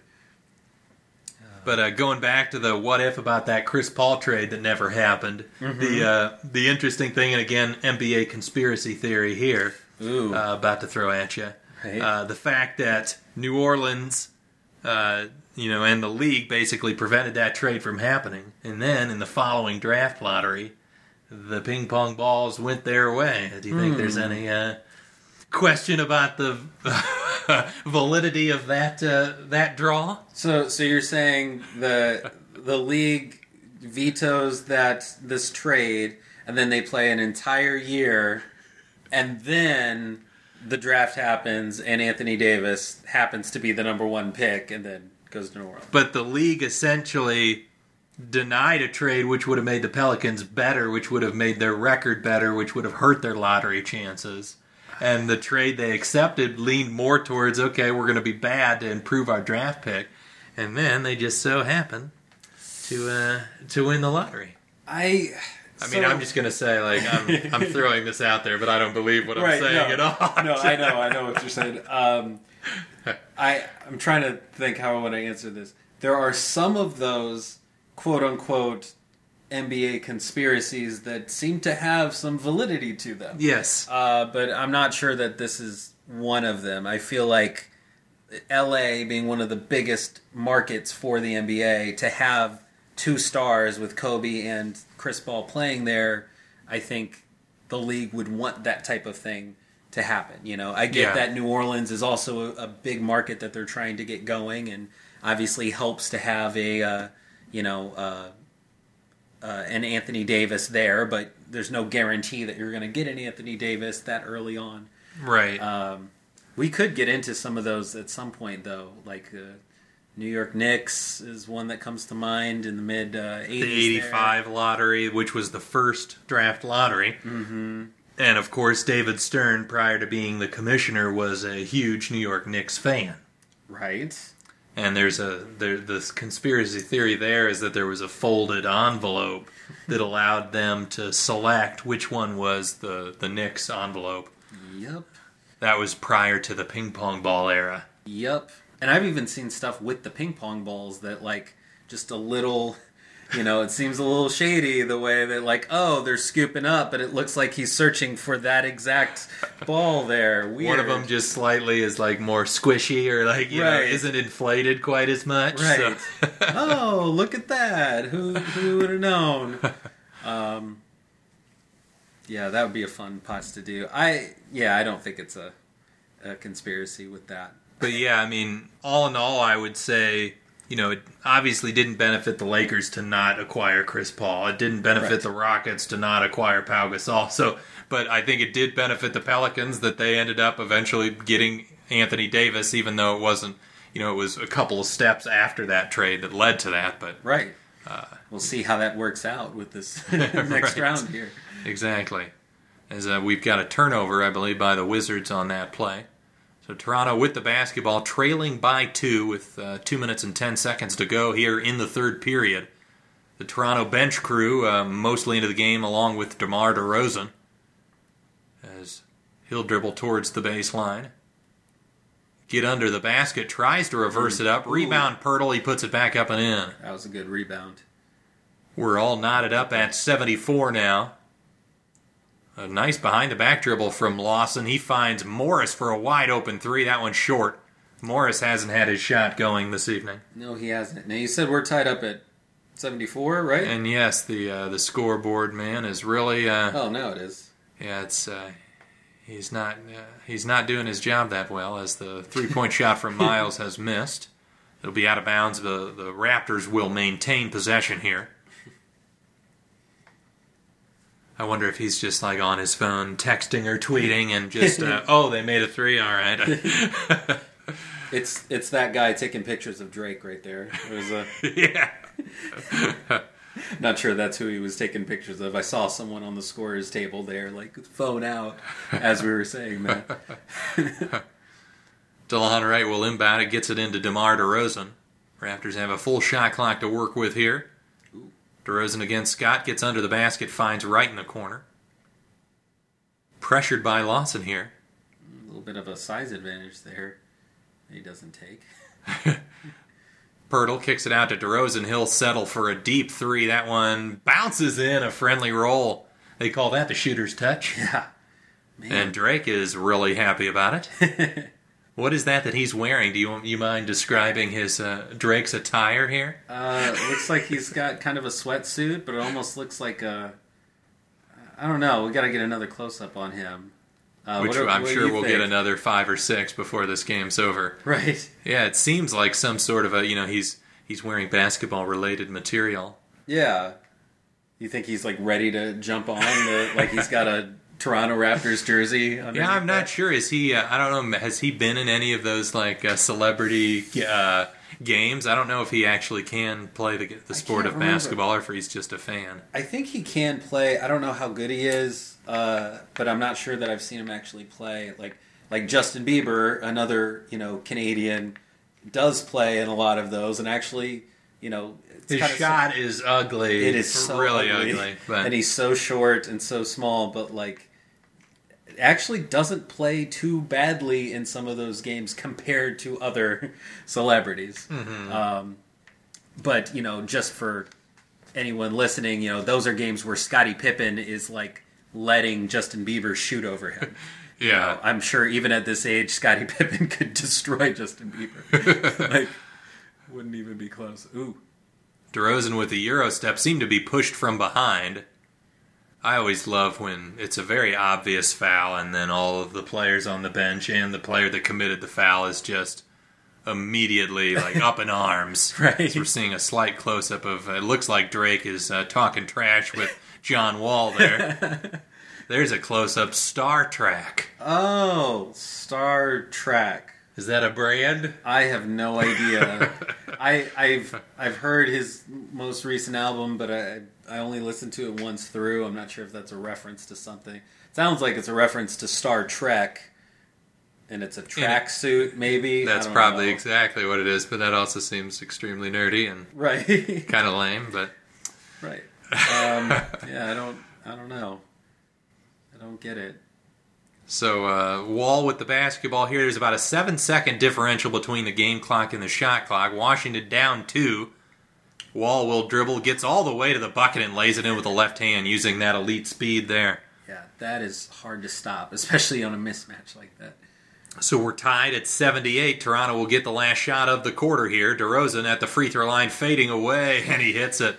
Plus the foul. Ooh, Oh, it looks like it's a foul off the ball. Kelly Oubre pushed Jakob Poeltl, so Poeltl will get a free throw. But uh, DeRozan going a little bit early there, leaving a little bit of time left for Washington. Yeah, uh, and I, I, I don't know. I was watching DeRozan. I wasn't watching everything else. I don't know if it was a situation where he felt like he couldn't have waited a few more seconds, like he had to go now. But yeah, generally, if you can leave it as the last shot of the quarter, that's what you want to do. I'm assuming they're going to the replay to determine if this is anything more than just a common foul on Oubre as he kind of throws Poeltl to the ground there.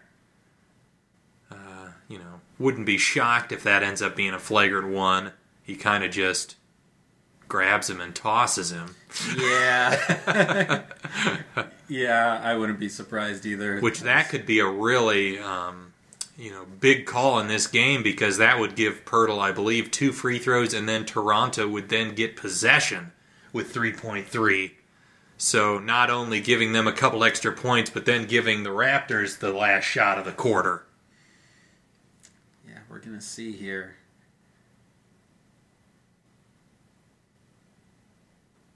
Oh, you know what they were actually reviewing, and I read the referee's lips there, was to determine if the foul occurred before the shot. They're saying no basket. Oh, for the Raptors. It's a foul on the floor, and they're not calling it a flagrant foul. So about as uh, you know as bad of a scenario as uh, Toronto could have hoped for there. right. That's the other thing I don't necessarily like. We've talked about how referees call fouls and those sorts of things. Like that's a situation where the foul, you know, is an advantage for the team that committed the foul. right. Poeltl missing the first free throw, so they're probably at best going to get one point out of this possession. Right. When, you know, theoretically they probably should have had three. As Wall will take the shot from half court as the buzzer expires in the third quarter and doesn't get it to go. At the end of three, Toronto holding on to a one point lead, 79 to 78. And in the other game, Cleveland extending their lead over the Pacers 68 to 59 with 5:35 to go in the third quarter of that ball game. Uh, so uh, maybe Cavaliers fans breathing a little bit of a sigh of relief, getting a little bit of a cushion there. Although Indiana has been able to go on runs in that series. Yeah, I, I would not be surprised if Indiana comes back and, uh, you know, it's another close one at the very end. The uh, we've got one more what if scenario to discuss here. I thought would be interesting, and that is the whole DeAndre Jordan uh, verbally committing on the first day of free agency to sign with the Dallas Mavericks, and then because of the moratorium period that they had, he couldn't actually commit for another seven or so days. And in that process, the Los Angeles Clippers team and their coach uh, you know, Chris Paul, Blake Griffin, J.J. Redick, uh, Doc Rivers, they all essentially kidnapped DeAndre Jordan and locked him in there in in, in I think it was either J.J. Redick or Blake Griffin's house, and just talked with him and hung out with him until he changed his mind.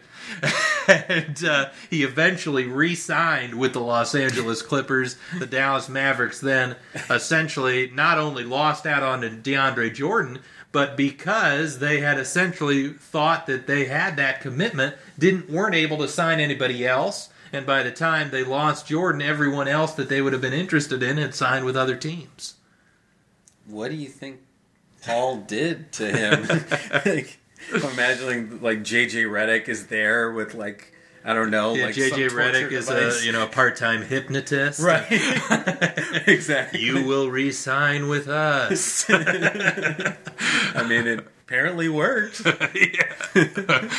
um, but you know that uh, for the Clippers, you know that that felt like a, a real defining moment for that core of players. It ended up, you know, they didn't end up having much more success even in the following year or two that they had Right. those guys together. Of course, now.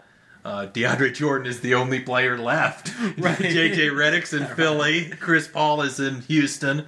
Blake Griffin's in Detroit. And DeAndre Jordan, you know, all these guys convinced me to stay. Only Doc Rivers is left. right.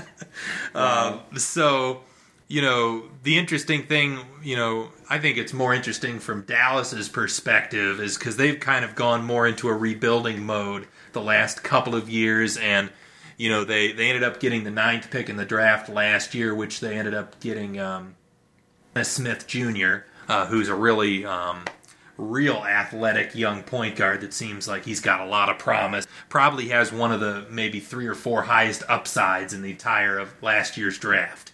So they got a good young player there. This year they were bad again. I think they've got the third best lottery odds. So I think considering Dirk is aging and he's, you know, not nearly the player he used to be, it might have actually panned out that they didn't get a DeAndre Jordan because, you know, he's not super young either. I think he's about 30. Right. So it's probably better that they went towards more of a rebuild as opposed to spending a ton of money on Jordan. Yeah, I I'd agree with that. That's yeah, it's always tough with these what ifs. Yeah. it's, it's hard to tell what would happen, what wouldn't. But Well, and it's it's sad from Dirk's perspective because the guy's given so much to that organization, and he's unfortunately in his last couple of years had to play on some pretty mediocre to lousy basketball teams. Right. Whereas it would have been fun to see Dirk in another postseason, uh, you know, one last time, but. Which DeAndre Jordan, I'm sure, would have helped potentially get them in, even if it was just to be like an eight seed and get swept. exactly. As we're back here at the start of the fourth quarter, Ty Lawson has an open shot along the baseline and he knocks it down. Washington with a one point lead, 80 to 79, with 11 and a half to go in the ball game. So the Wizards, you know, in pretty good position here. You'd you'd be pretty happy knowing the series is tied 2-2. You're up one on the road in Game Five. Right. As Miles tries to throw the pass to Poeltl, he tried to slam it down over Gortat, and it looks like Gortat's called for the foul. There's that hammer tattoo. Yes, get to see that nice up and close there. He did uh, just recently shave the mohawk, so he was even a. Uh, uh, I, I was about to say more intimidating presence a week ago, but I don't know how intimidating a mohawk is actually. Maybe it depends on the person. I don't know. Yeah. I think a mohawk could be very intimidating or just looking ridiculous. Yes. Or somewhere in between. I don't know what Birdman's mohawk was. He was pretty intimidating on the defensive end, but sometimes it was More just- because he was just a live wire. He, he just seemed kind of like a crazy person at times that, uh, Right. You know, could could go off at any moment. right. And so the first free throw from Poeltl was no good. Poeltl, uh, mediocre free throw shooter, but he's able to knock down the second one. And we're all knotted up at 80. Cavs still holding on to an eight point lead over in the other contest. Yeah. Again, the, the winner of this series plays the winner of that Pacers Cavs series. And honestly, none of the four teams are, uh, you know, really impressing at any point. Right. As John Wall knocks down another mid-range jumper, he's really had that going all evening long. Toronto with Siakam, Lowry, Wright, Miles, and Poeltl on the floor. Washington with Oubre, Lawson, Gortat, Scott, and Wall. Wright isolating on Gortat gets past him. The floater in the paint doesn't get the roll. Gortat with the board. Here's Wall. Here's another jumper. That one's well off the mark. Fight for the rebound. Gortat comes up with it. Wow. And a nice save there. Yeah, it really was. The ball missed the rim though, so the shot clock did not reset. 5 on the shot clock. Wall finds Lawson. Two on the shot clock. Fadeaway 20 footer. That one's short. Also, and that's a shot clock violation. Yeah, I thought it might have grazed the front of the rim, but apparently not. So Toronto with a solid defensive possession there. Again, an opportunity to try to tie or take the lead on this possession. Cleveland has upped their lead now to 10. Indiana again looking at those numbers, struggling to score on the Cavaliers' defense, which again is uh, is something that's continued to surprise me. right. The Cavs going with a very aggressive pick and roll strategy against the likes of Oladipo in that series. You know, they're essentially double teaming Oladipo and then sending even a third defender on the roll man of that guy that would be the outlet pass. So essentially, they're playing the three other offensive players are being guarded by two guys. Uh, you know, there's got to be ways to attack that that uh, the Pacers just haven't been able to figure out. But Yeah. Uh, you know, they're they're trying to obviously take away Oladipo, and then if you're not effective at attacking the Cavs' aggressive defense, then they're gonna just gonna stick with it. Right. It's Washington getting another bucket, extending their lead to four. It's a little bit of danger time here for the Wizards as Poeltl with a beautiful reverse spin shot, putting a little English on that layup. That's a tough move. Nice steal, though. Yes, Wright with a really good defensive play. Wright, a really solid defensive player. Yeah. Really long arms for a guy at 6'5. Lowry guarded by Oubre. Finds hmm. Siakam rolling to the hoop, and he doesn't get it to go. Poeltl with the tip. He can't finish either. Here comes Washington. Wall pushing the tempo, gets to the basket, finds Oubre. Corner three, no good. Lawson with a rebound. Oubre will slam it home, plus the foul. Kelly Oubre with an impressive play, and uh, Washington getting a couple of offensive rebounds in the last couple of possessions and taking advantage of those second chance points. Yeah. I mean, that's huge there, too. Smallest guy on the floor getting that rebound in Lawson. Exactly. Like, man, who wants it more? This is this is a decisive game. Man, you got three really tall players getting beat for a rebound, not even really going up for it either. Sure what they're doing. Great dunk by him, though. So in terms of Toronto, the panic meter, it's got to be at a 10 at this point, right? Right. They've already lost the game, so just might as well give up. Uh, no, still plenty of of game left, but uh, you know, you really don't have a whole lot of possessions to waste in this close of a game. Yeah. In this decisive of a game, you really gotta play it right. You can't mess around with this stuff. Yeah, let's see. I'll uh, take another look at uh, some of the stats here of this ball game and break down some of the interesting things that are happening. Of course, John Wall with 26 points, 10 of 18 Yeah. from the field. Um, you know, we've got uh, you know it's been it's been a pretty balanced effort from a lot of the bench guys and some of the role players like Porter with nine, Kelly Oubre with nine, Mike Scott with seven. Yeah. Bradley Beal, after a rough start, is now 7 of 14 for 17 points.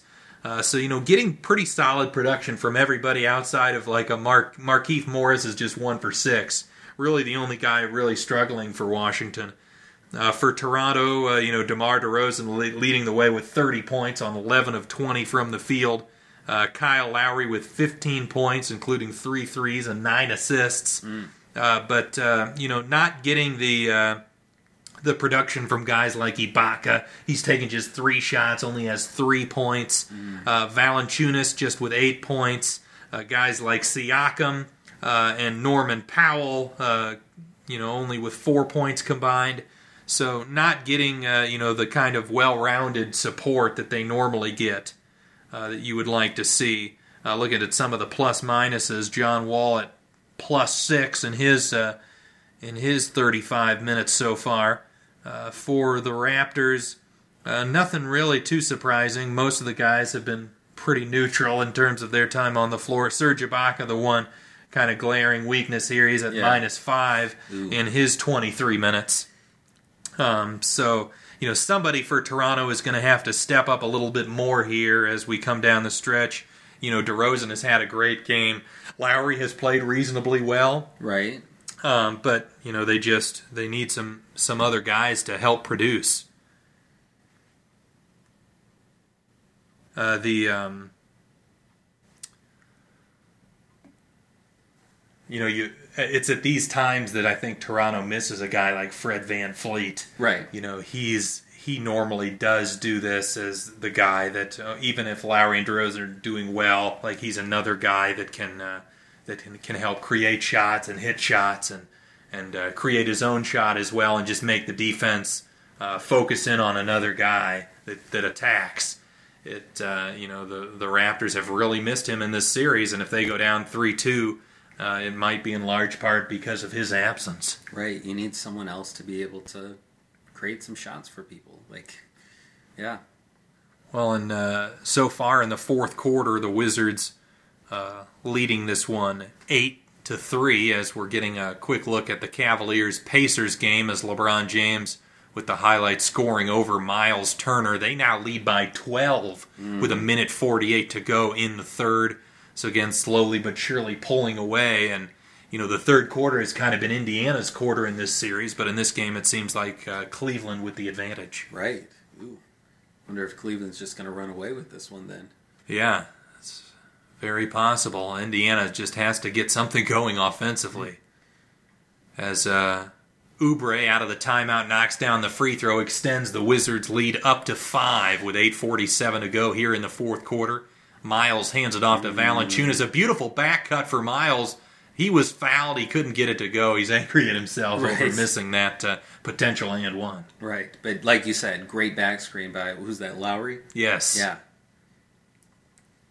Play there. Yeah, that's one of the things that I think is underrated in terms of point guard play is, you know, being able to set screens. I think one of the things that makes Steph Curry very special is his off-ball screening to get guys open and, you know, knowing that teams can't leave him open and Kyle Lowry the same way. Teams are afraid to for him to get open for a 3, so him being the actual screener makes it really difficult to uh, to communicate and figure out how you're going to defend that. Yeah.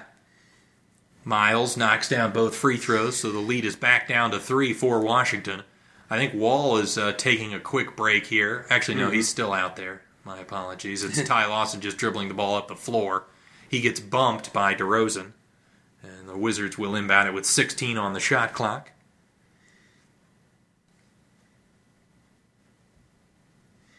Is anyone in uh, foul trouble in this game? Because uh, with the last game, Bradley Beal, you know, ended up getting fouled out. Luckily, Washington was able to still uh, pull that one out. But Beal misses that uh, that shot rebound for Toronto, but then DeRozan loses the basketball. uh, yeah, I'll I'll check in on the the foul Yeah. difficulties for each team here in a moment. ooh, A steal from Delon Wright. He's been all over the floor defensively this time, able to euro step around John Wall and finish it up and in. man, good defense from both teams right here. the uh, a, a, a neat way to kind of avoid that contest at the rim is even to slow yourself down a little bit and let the guy fly by. I think he did Wright did a good job of that on that play. Mm-hmm. Beal with the fadeaway along the baseline, no good. Rebound Valanciunas. Toronto pushing the tempo. Lowry gets into the paint, puts it up and in. Oubre trying to draw the charge, and uh, uh, the refs believed he flopped on that one. Drake thought it was a flop. as uh, Toronto takes a one point lead.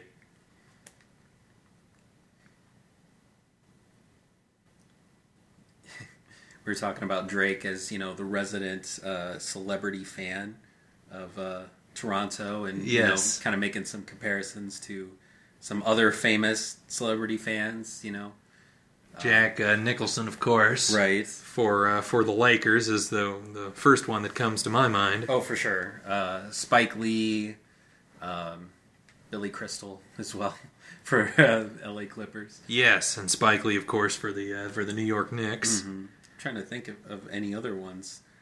Yeah, I mean, uh, there's not too many to be honest, which is kind of surprising because uh, I think basketball is a fun sport to watch, and unlike baseball, it's not something that you know. There's only 41 home games. It's not uh, you know some crazy thing that uh, crazy commitment Right. from somebody.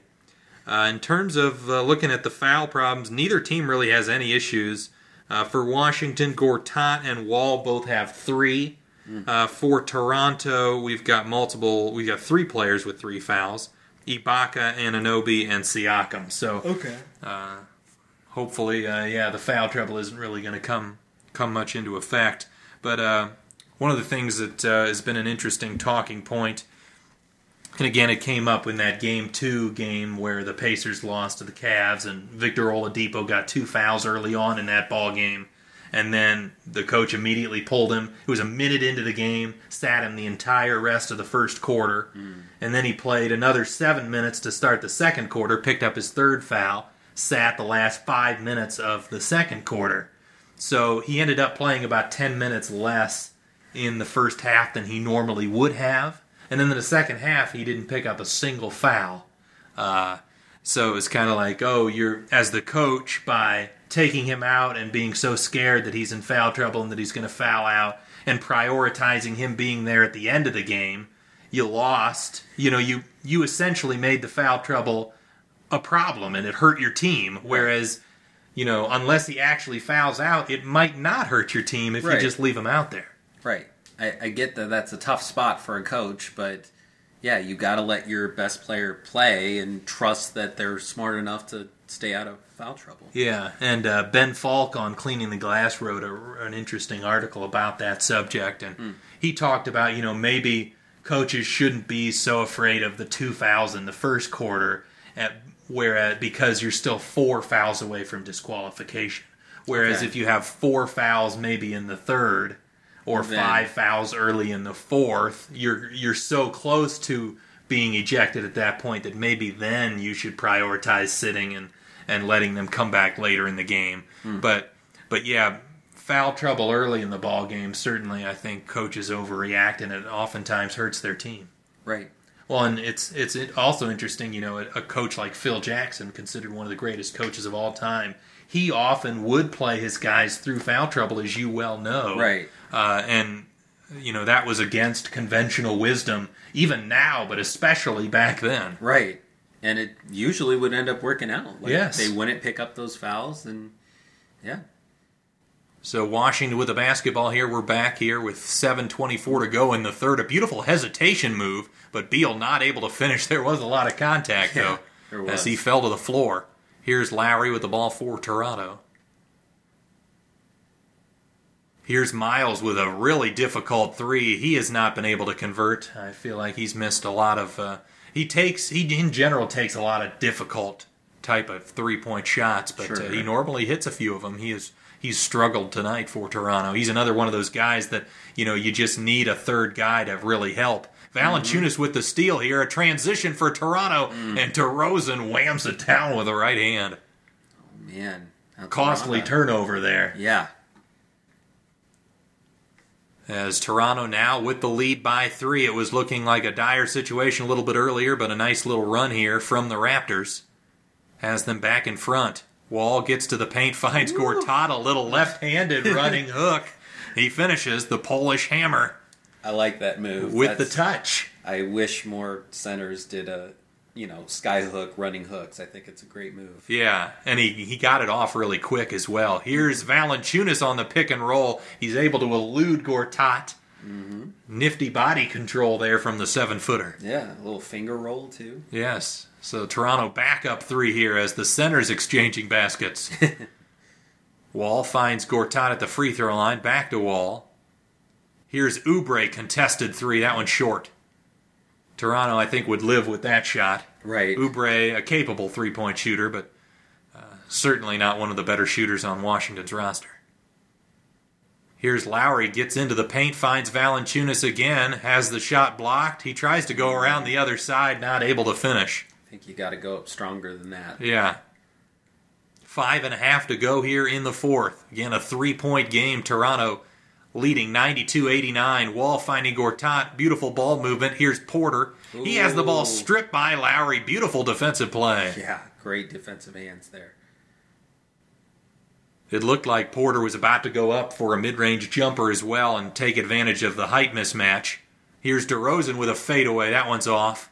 You could tell that one was off the moment it left his hand. Mm-hmm. Oubre in transition will get to the basket. It's going to be a blocking foul. They're going to call that in the shooting motion. Really?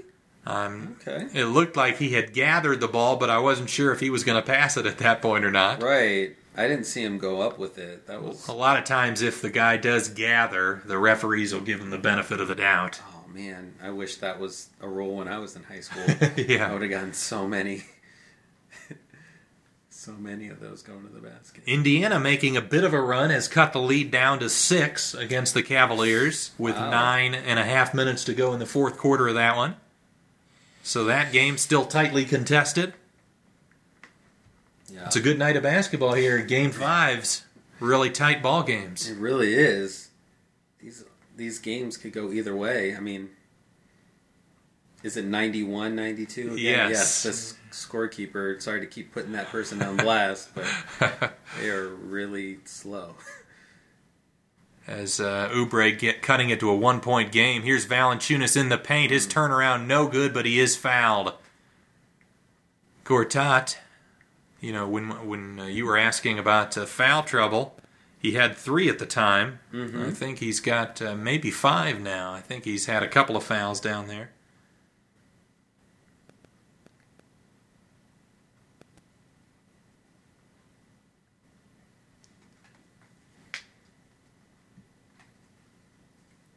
So Valanciunas, a pretty good free throw shooter for a guy his size, right around eighty percent. Nice.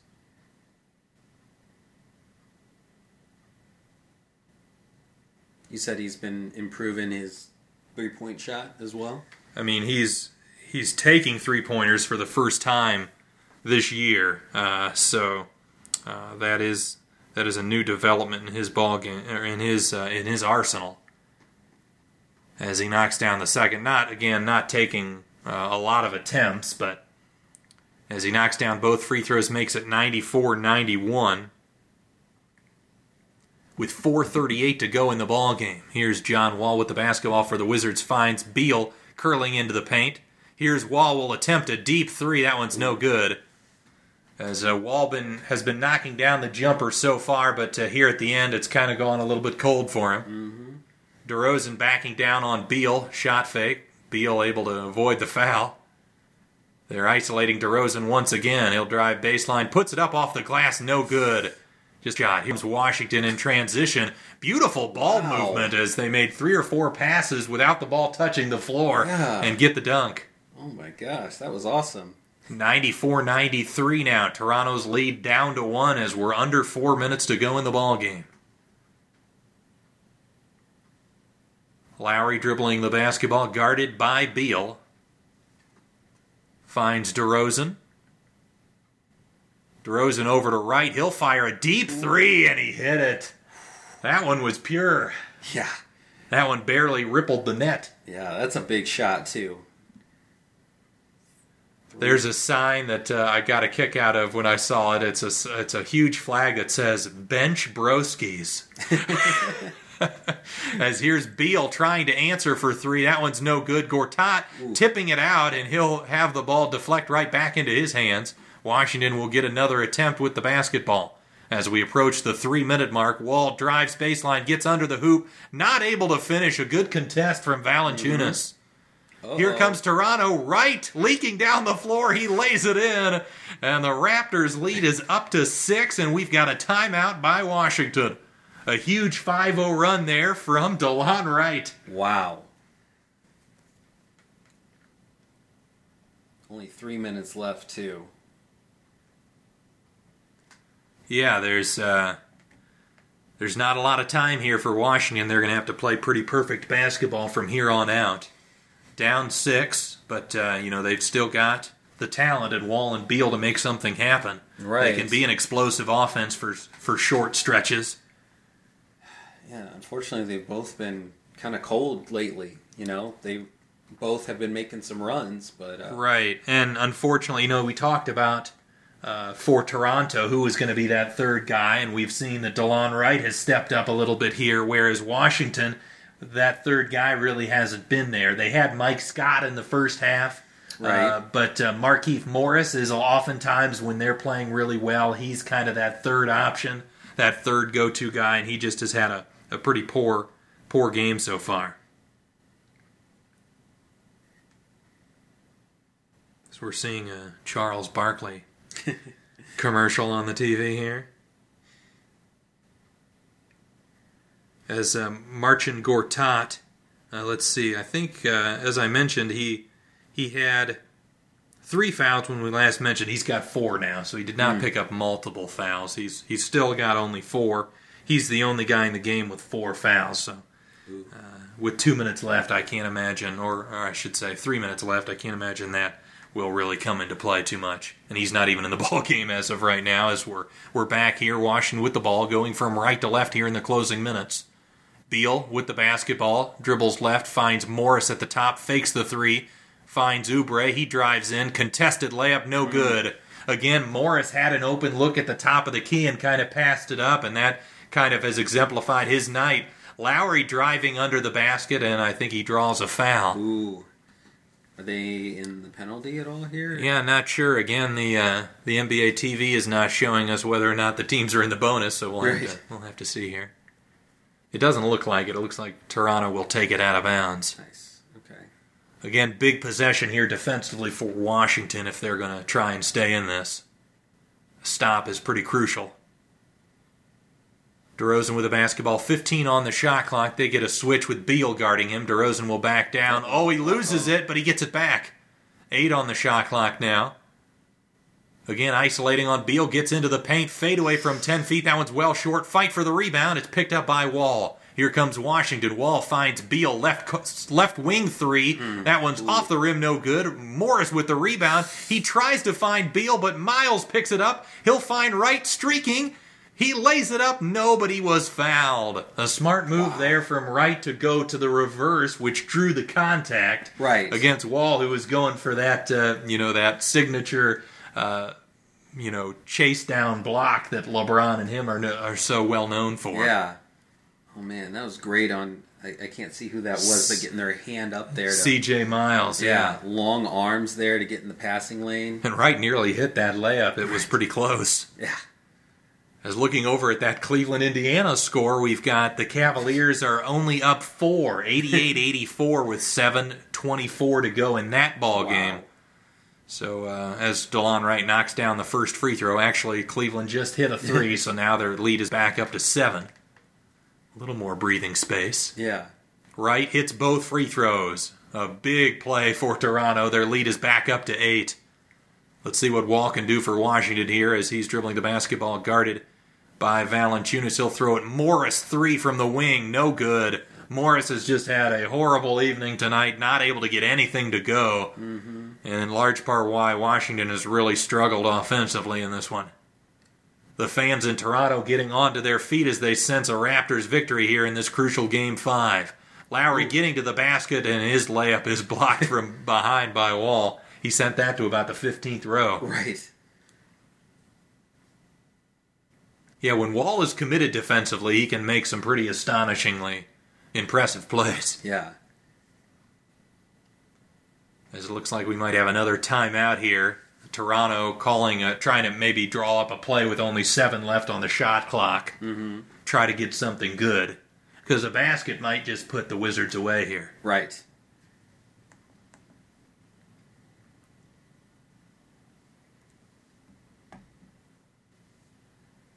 So, uh, again, uh, hope you've been enjoying this broadcast. This is Dunkin Dynasty alongside Anthony Brown. I am Garrett Bouquet. We've been doing the live play by play of this uh, Wizards Raptors Game 5. It's been a great game, and uh, I've, I've been enjoying the company of Anthony, as, uh, and I hope you guys have been enjoying our company this evening.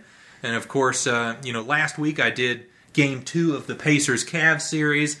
On upcoming weeks, which we record an episode every Wednesday night, uh, I will be uh, doing some more play-by-play of uh, of some of these games of giving my thoughts on all the series in general.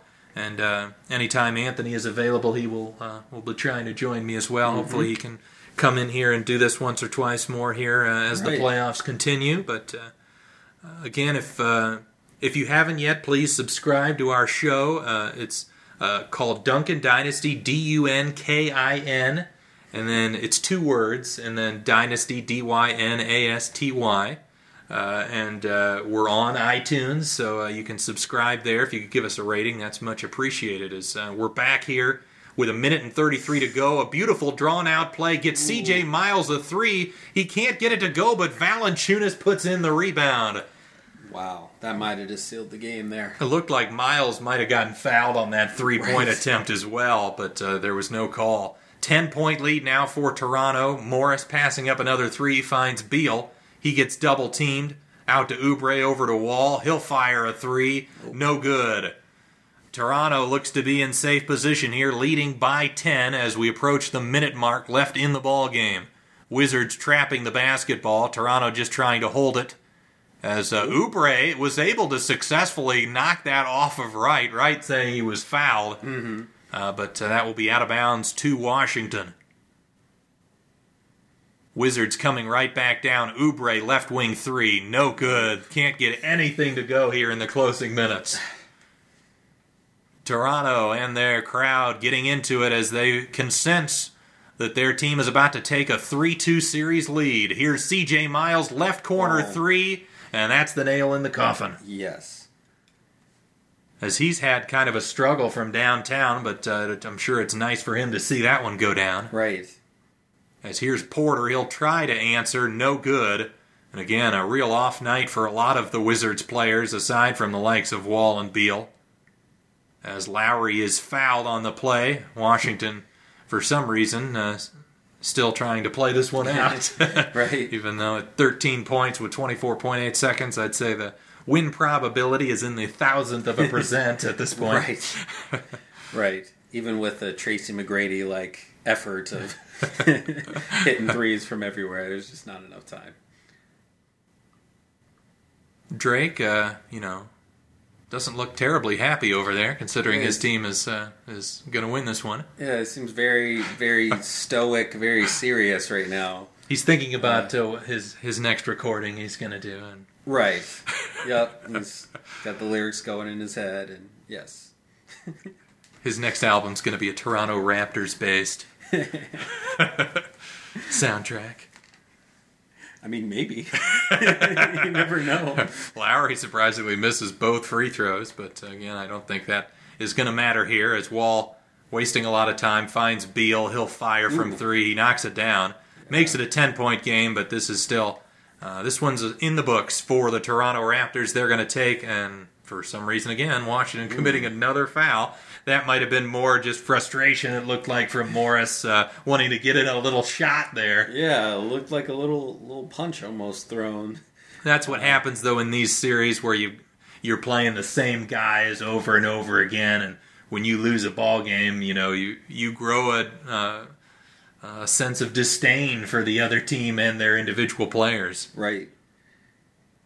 And that's kind of what makes the NBA playoffs so interesting. Is uh, you know when you play a team seven straight times, not only do you get to know how they play, what what sets they like to run, uh, but you know if a guy kind of annoys you a little bit, you know you play him once, it doesn't really matter. But you know over the course of a couple of weeks of constantly seeing that guy and that guy constantly being annoying, Driving you Uh, crazy. Exactly. As Oubre will slam it down again, makes it a ten point game with five seconds to go, and Delon Wright will run out the clock here. Now Drake looks happy. So the Raptors win it 108 to 98, and we are now going to go over to the Cleveland Cavaliers Pacers conclusion. All right. as we're going to pause it here in case we're ahead of everybody. But uh, where we're at, the Cavaliers are up 94 89 with 4.38 to go in the fourth quarter. LeBron is at the free throw line, and he's about to put it up, and it is good. So the Cavs lead at 95 to 89, and the Pacers now will call timeout with 4.38 to go in the ball game. So Cavaliers up just six. So Pacers still in this one on the road with an opportunity to try to steal it. Right. Oh man, another close one here. I want to say at, at halftime when they put up the graphic, LeBron had 20 at the half. He currently has 41. we so go. he's doing exactly what we expected of him in terms of, you know, if he's got Bogdanovic and if he's got single coverage, he should score 40 every game against this team. right. And uh, he's able to do that. He's also got 10 rebounds. Looks like they're the Cavs are getting solid production from Kyle Korver. He's got 19 points. Nice. Kevin Love has continued to struggle. He's just got 11 points, but he does have a double double with 10 rebounds There as we well. Uh, for Indiana, looks like another struggle uh, for Victor Oladipo, just 12 points on the game. Uh, they've gotten good production from Domantas Sabonis, Arvydas Sabonis' Right. son. Uh, he's got 20. Uh, Bojan Bogdanovic with 11. Thaddeus Young with 12. And Lance Stephenson with 12 as well. So a pretty balanced offensive performance from Right. Indiana. But again, not getting that top tier production, that all NBA level production from their best player, Oladipo. Right. And the Cavs, you know, behind LeBron and getting that production from Korver, having just enough despite, you know, having just six points from Calderon, zero points from Yeah. uh, J.R. Smith, uh, four points from Rodney Hood, four from Clarkson, you know, not getting that help that LeBron probably needs, especially if the Cavs want to advance further than just getting through the first round. Yeah, and that's what I was kind of talking to you about earlier with the Cavs. That regardless of who's winning the game, the Cavs aren't playing up. I feel like to their potential. You know, uh, going into this playoffs, we still kind of figured that the Cavs team was going to be the favorite in the East. You know, Right. Um, or at least you know to get to East, Eastern Conference Finals here. But the way that they've been playing, even when you're getting great production from LeBron James, the rest of the team isn't isn't getting it there. Um, if uh, they were playing against a little bit better team, or if the Pacers, like we were saying, if they're able to actually capitalize on this situation, you know, I think the Pacers easily could be in the lead right now, despite LeBron's amazing, you know, production. looking at more of the uh, you know the advanced box score, Victor Oladipo, two of fourteen shooting, one of seven from three in this ball game, uh, and he's a minus three on the game. Uh, Bogdanovic, you know, four for eight from the field, three for four from downtown. Thaddeus Young, six of seven shooting. Uh, you know, Domantas Sabonis, seven of ten you know they they haven't gotten as much production from a guy like Miles Turner. He's only played 21 minutes in this one. He's three or four from the field, but I guess with Sabonis playing as well as he has, he's kind of uh, taken a lot of the minutes away.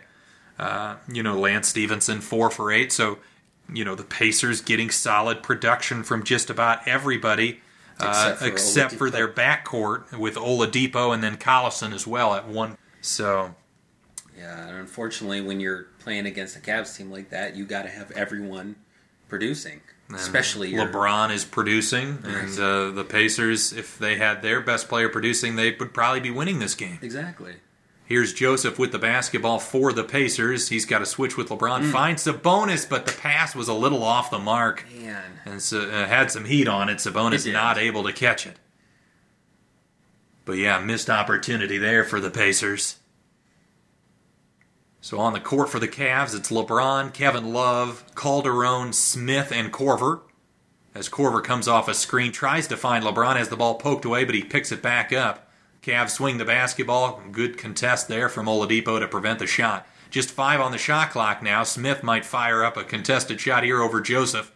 He'll take the fadeaway. Really tough shot and rebound Young. Pacers going to try to push it. Nice stoppage of uh, the fast break there from Calderon.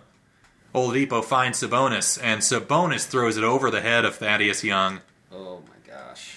This is what I'm talking about in terms of the Cavs have double teamed Oladipo, and for some reason they have not been able to score against that strategy. Right. And it's just a matter of like making a couple of good passes, and there Sabonis just throwing it over the head of Young. yeah, easy pass. Right. Um, yeah, Thung or Young made a, a really nice cut along the baseline. Mm-hmm. Was going to have a dunk if that pass would have connected. LeBron posting up against Young will face up 10 on the shot clock now. Korver running along the baseline, and LeBron draws the foul on Young as it looks like they're going to call LeBron for the sweep through move, so it's going to be Oh. off the, or not a, a non shooting foul.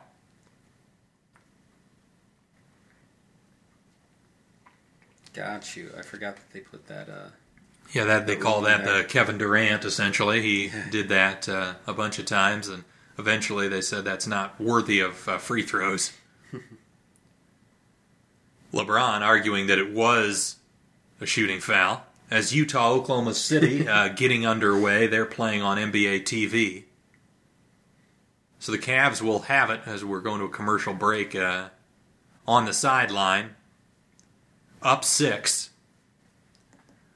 But yeah, uh, you know, the the idea that Oladipo, you know, I had him on my All NBA third team. He started the series really well. The Cavs went to that trapping strategy. He still was, you know, at least pretty good against like just, um, you know, then instead of going to the pick and roll where they can trap, just isolating and you know playing that way and, and prevent making it harder for them to actually trap him yeah, you could run him off off ball screens and get him the ball on the run where it's harder to trap. You know, there are ways to attack this defense that uh, you know that you can get the ball in your best player's hands without him just facing a double team every time. But they uh, they just have not done a good job of uh, of adjusting. And again, it's not as if this strategy is anything new. The Cavs have been doing the same thing for the last four games. Yeah. And you'd think with the, a coaching staff that has time to prepare and can come up with some counters and, and plays to attack that, that they could be effective. But they just have, have not figured it out. Yeah, that's at this point too in the playoffs for that type of X's and O's uh, situation to be happening. I feel like is pretty unexcusable from Yes. a coaching perspective. Right. As LeBron with the ball now for the Cavaliers, getting a screen from Korver. He's at the top of the key. Now we'll get a screen from Love. Finds Love left wing. He'll fake the three. Now shoot. That one's no good. Rebound, Joseph. Joseph will jog it into the front court. We'll try to get it to Oladipo Smith, denying him though. Okay. Yeah, good defense for the Cavs right here. Joseph running a pick and roll with Sabonis gets cut off, finds a cutting Thaddeus Young, gets to the paint, puts up the shot with the left hand over LeBron and puts it in. LeBron falling asleep just for a second, letting the Young get the advantage on the cut, but LeBron with his athleticism still nearly able to get back and block that. Right. 95-91 Pacers within 4 here. LeBron getting a screen from Calderon. He'll throw it back to Calderon. Deep 3, no good. Rebound Oladipo. Let's see what Victor can come up with here. See if they'll do what you're talking about and try and isolate him as opposed to nope, they're going right into the pick and roll. And there's the trap. Now he finds Bogdanovic. He does get a good look, but that one's off. He gets his own rebound though. In the paint finds Young who puts it up and in. Good play, yeah. I can uh, I can tell by that reaction that you're rooting for the Pacers to win this game. You just gave a little fist pump there, a little Tiger Woods style. I don't know what you're talking about. And then like in a few seconds I'm like, yes.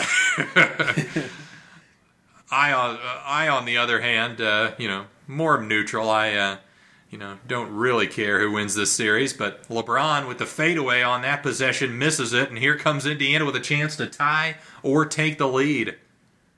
Really exciting Yeah. moments here down the stretch. Again, they're going to set the screen. Here's the double team. Now they're backing back off. Pacers swinging the basketball. They'll maybe try to get it back to Oladipo. Now five on the shot clock. Joseph attacking Korver. Here's a fadeaway. No good. Oh, Fight for the rebound. Love tipped it out of bounds. It'll go back to the Pacers. You uh, you were able to give the uh, the hand signal of what direction, uh, whose possession it was before the refs even were there. I know they should be paying me. I should, I should be doing this. So here comes Jeff Green. He'll sub in for Calderon. Okay. My guess is there that's an offensive defensive move, and then they, the Cavs might be calling timeout to get Calderon back in on the offensive end. The last few possessions, the Pacers are missing shots, but they're able to get the rebound, and uh, it's causing them some problems there.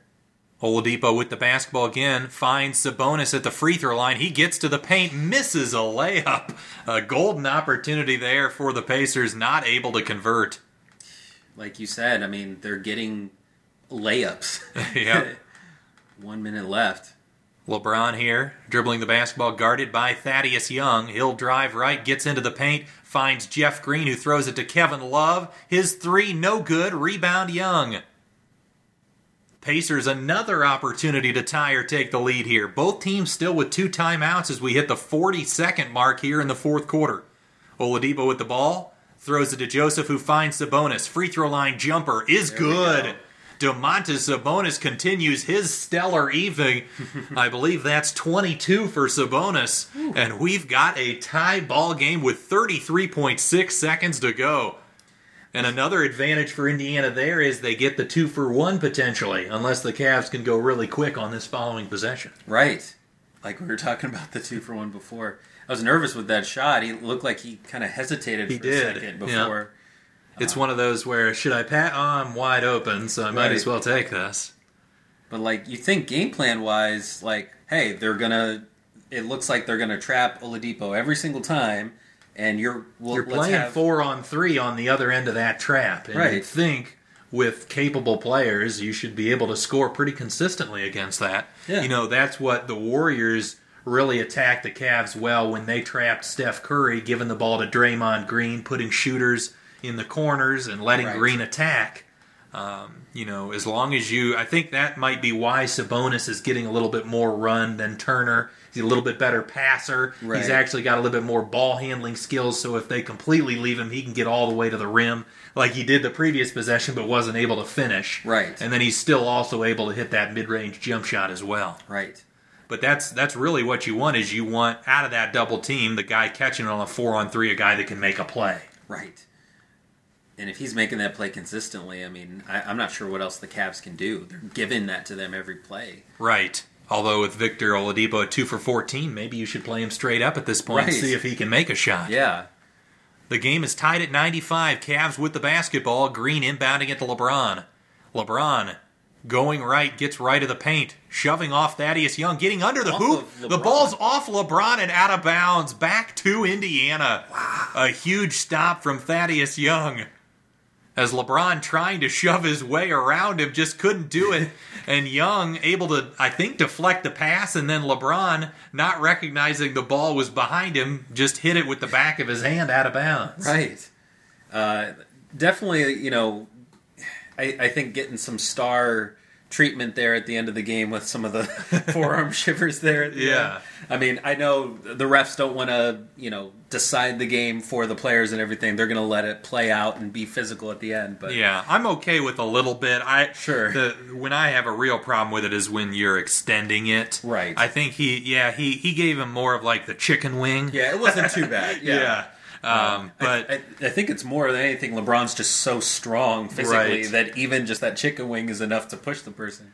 But uh, Thaddeus Young, that's an interesting uh, little wrinkle from Indiana. He, I haven't seen him much on LeBron this series. They've usually been using Bogdanovic, but Young is an interesting option. He plays power forward for the Pacers, offers a little more size, and to be honest, might be as good, if not better, athlete than than Bogdanovic. Right. So he is probably you know their best matchup on LeBron, and maybe this is a situation where the later we've gotten in the series, this is this is one last wrinkle that Indiana can throw at the Cavs. Right. Although LeBron still has 41 points, so uh, you know I don't know how much that wrinkle has actually been that effective, but. Oh, Ooh. what I'm seeing there on this replay, Young strips the ball and the ball hits the baseline, which would indicate that it should be Cavs basketball. Wow. but they didn't Uh-oh. review it, so the Pacers have it. So an unfortunate break for the Cavaliers. And Indiana can really come close to taking the final shot here. There's about a two second difference. Mm-hmm. Let's see. They've switched. Oladipo is guarded now by LeBron. Five on the shot clock. He gets past him, gets to the hoop. LeBron with the block. And they call time with three seconds to go. Oladipo calling for the foul, but another situation where LeBron with the chase down block, a beautiful defensive play. That was so clutch and amazing defense there. I mean, I saw Oladipo got the step on him at first, but man, LeBron is the best I've ever seen at that chase down block. Now, the other question is did that ball hit the backboard first before LeBron got to it? I thought that was, you know, live. I thought LeBron got it, but on the replay, that looked a lot closer. Is that uh, something that they could um, yes, review? I believe so, but just like the previous possession, I believe they could have reviewed that out of bounds play and didn't. Mm. And therefore, uh, you know, who knows if these refs, uh, the, these refs might be screwed up quite a bit, but it might even out just because the Cavs got, you know, kind of uh, the short end of the straw on the previous possession, and the Pacers maybe on this one. Right. Uh, but uh, the Cavs, with three seconds left, have an opportunity now to win the ball game. Otherwise, we're looking at overtime. Man, you got Korver out there. You got LeBron. They got some shooters there. J.R. Smith. Mm. Yeah, it'll tough. be interesting to see if they just go straight to LeBron or if they use LeBron more as a decoy. My guess is they just give it to LeBron. I mean, right? Uh, he can get his shot over just about anybody. So that's what um, I go with too. Preferably, you'd probably want him going to his left. That's where he's better off the dribble, shooting his shot. But uh, here's oh. here's the look at the replay. Let's see, and it yeah. did hit the backboard first. Oh, but they didn't. They did not review it. Here's LeBron. Here's the shot for the win. It's good. LeBron James with the game winner at the buzzer. Wow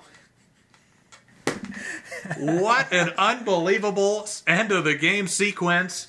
LeBron, as I stated, going to his left, able to knock it down in a couple controversial calls at the end of the game. It looked like Oladipo's layup should have counted, but even if that goes, LeBron's three would have put the Cavs up one for the win. Right. Oh my gosh, that was that was an awesome shot. So LeBron James capping off what was an extraordinary night as he is getting serenaded by the crowd. LeBron James, uh, you know, solidifying the fact that he is the best player in the world. Oh, yeah. As he got the inbound, was guarded by Thaddeus Young, took two hard dribbles left, got the shot off, and nothing but net. That's a good contest from uh, from Young too. I mean, he's got a hand in his face a little late there, but Right. He's just so quick with that step back. I almost think you have to get into your contest sooner, though, in that situation, given that you know the amount of time left on the clock. He's taken multiple dribbles. He has to shoot it at that point. Right. Um, he almost, yeah, the the contest came after LeBron had already jumped and and uh, gotten into his release. But what a finish and a great way to cap off this uh, this week of uh, uh, live Dunkin Dynasty. Uh, for Anthony Brown, I am Gary Bouguet. Thank you so much for tuning in. Hope you enjoyed it, and have a good rest of your day. Leftovers or the DMV number 97 or house cleaning. Chumba Casino always brings the fun. Play over a hundred different games online for free from anywhere. You could redeem some serious prizes. Chumba. ChumbaCasino.com. Live the Chumba life. No purchase necessary. Void were prohibited by law. T plus terms and conditions apply. See website for details. Mobile phone companies say they offer home internet, but if their internet comes from a cell phone network, you should know it's just phone internet, not home internet. Keep your home up to speed with Cox. Cox Internet is faster and has more reliable download speeds than 5G home internet. Cox is the real home internet you're looking for. Based on Cox analysis of Ookla speed test intelligence data Q3 2022 and Cox serviceable areas, visit cox.com/internet for details.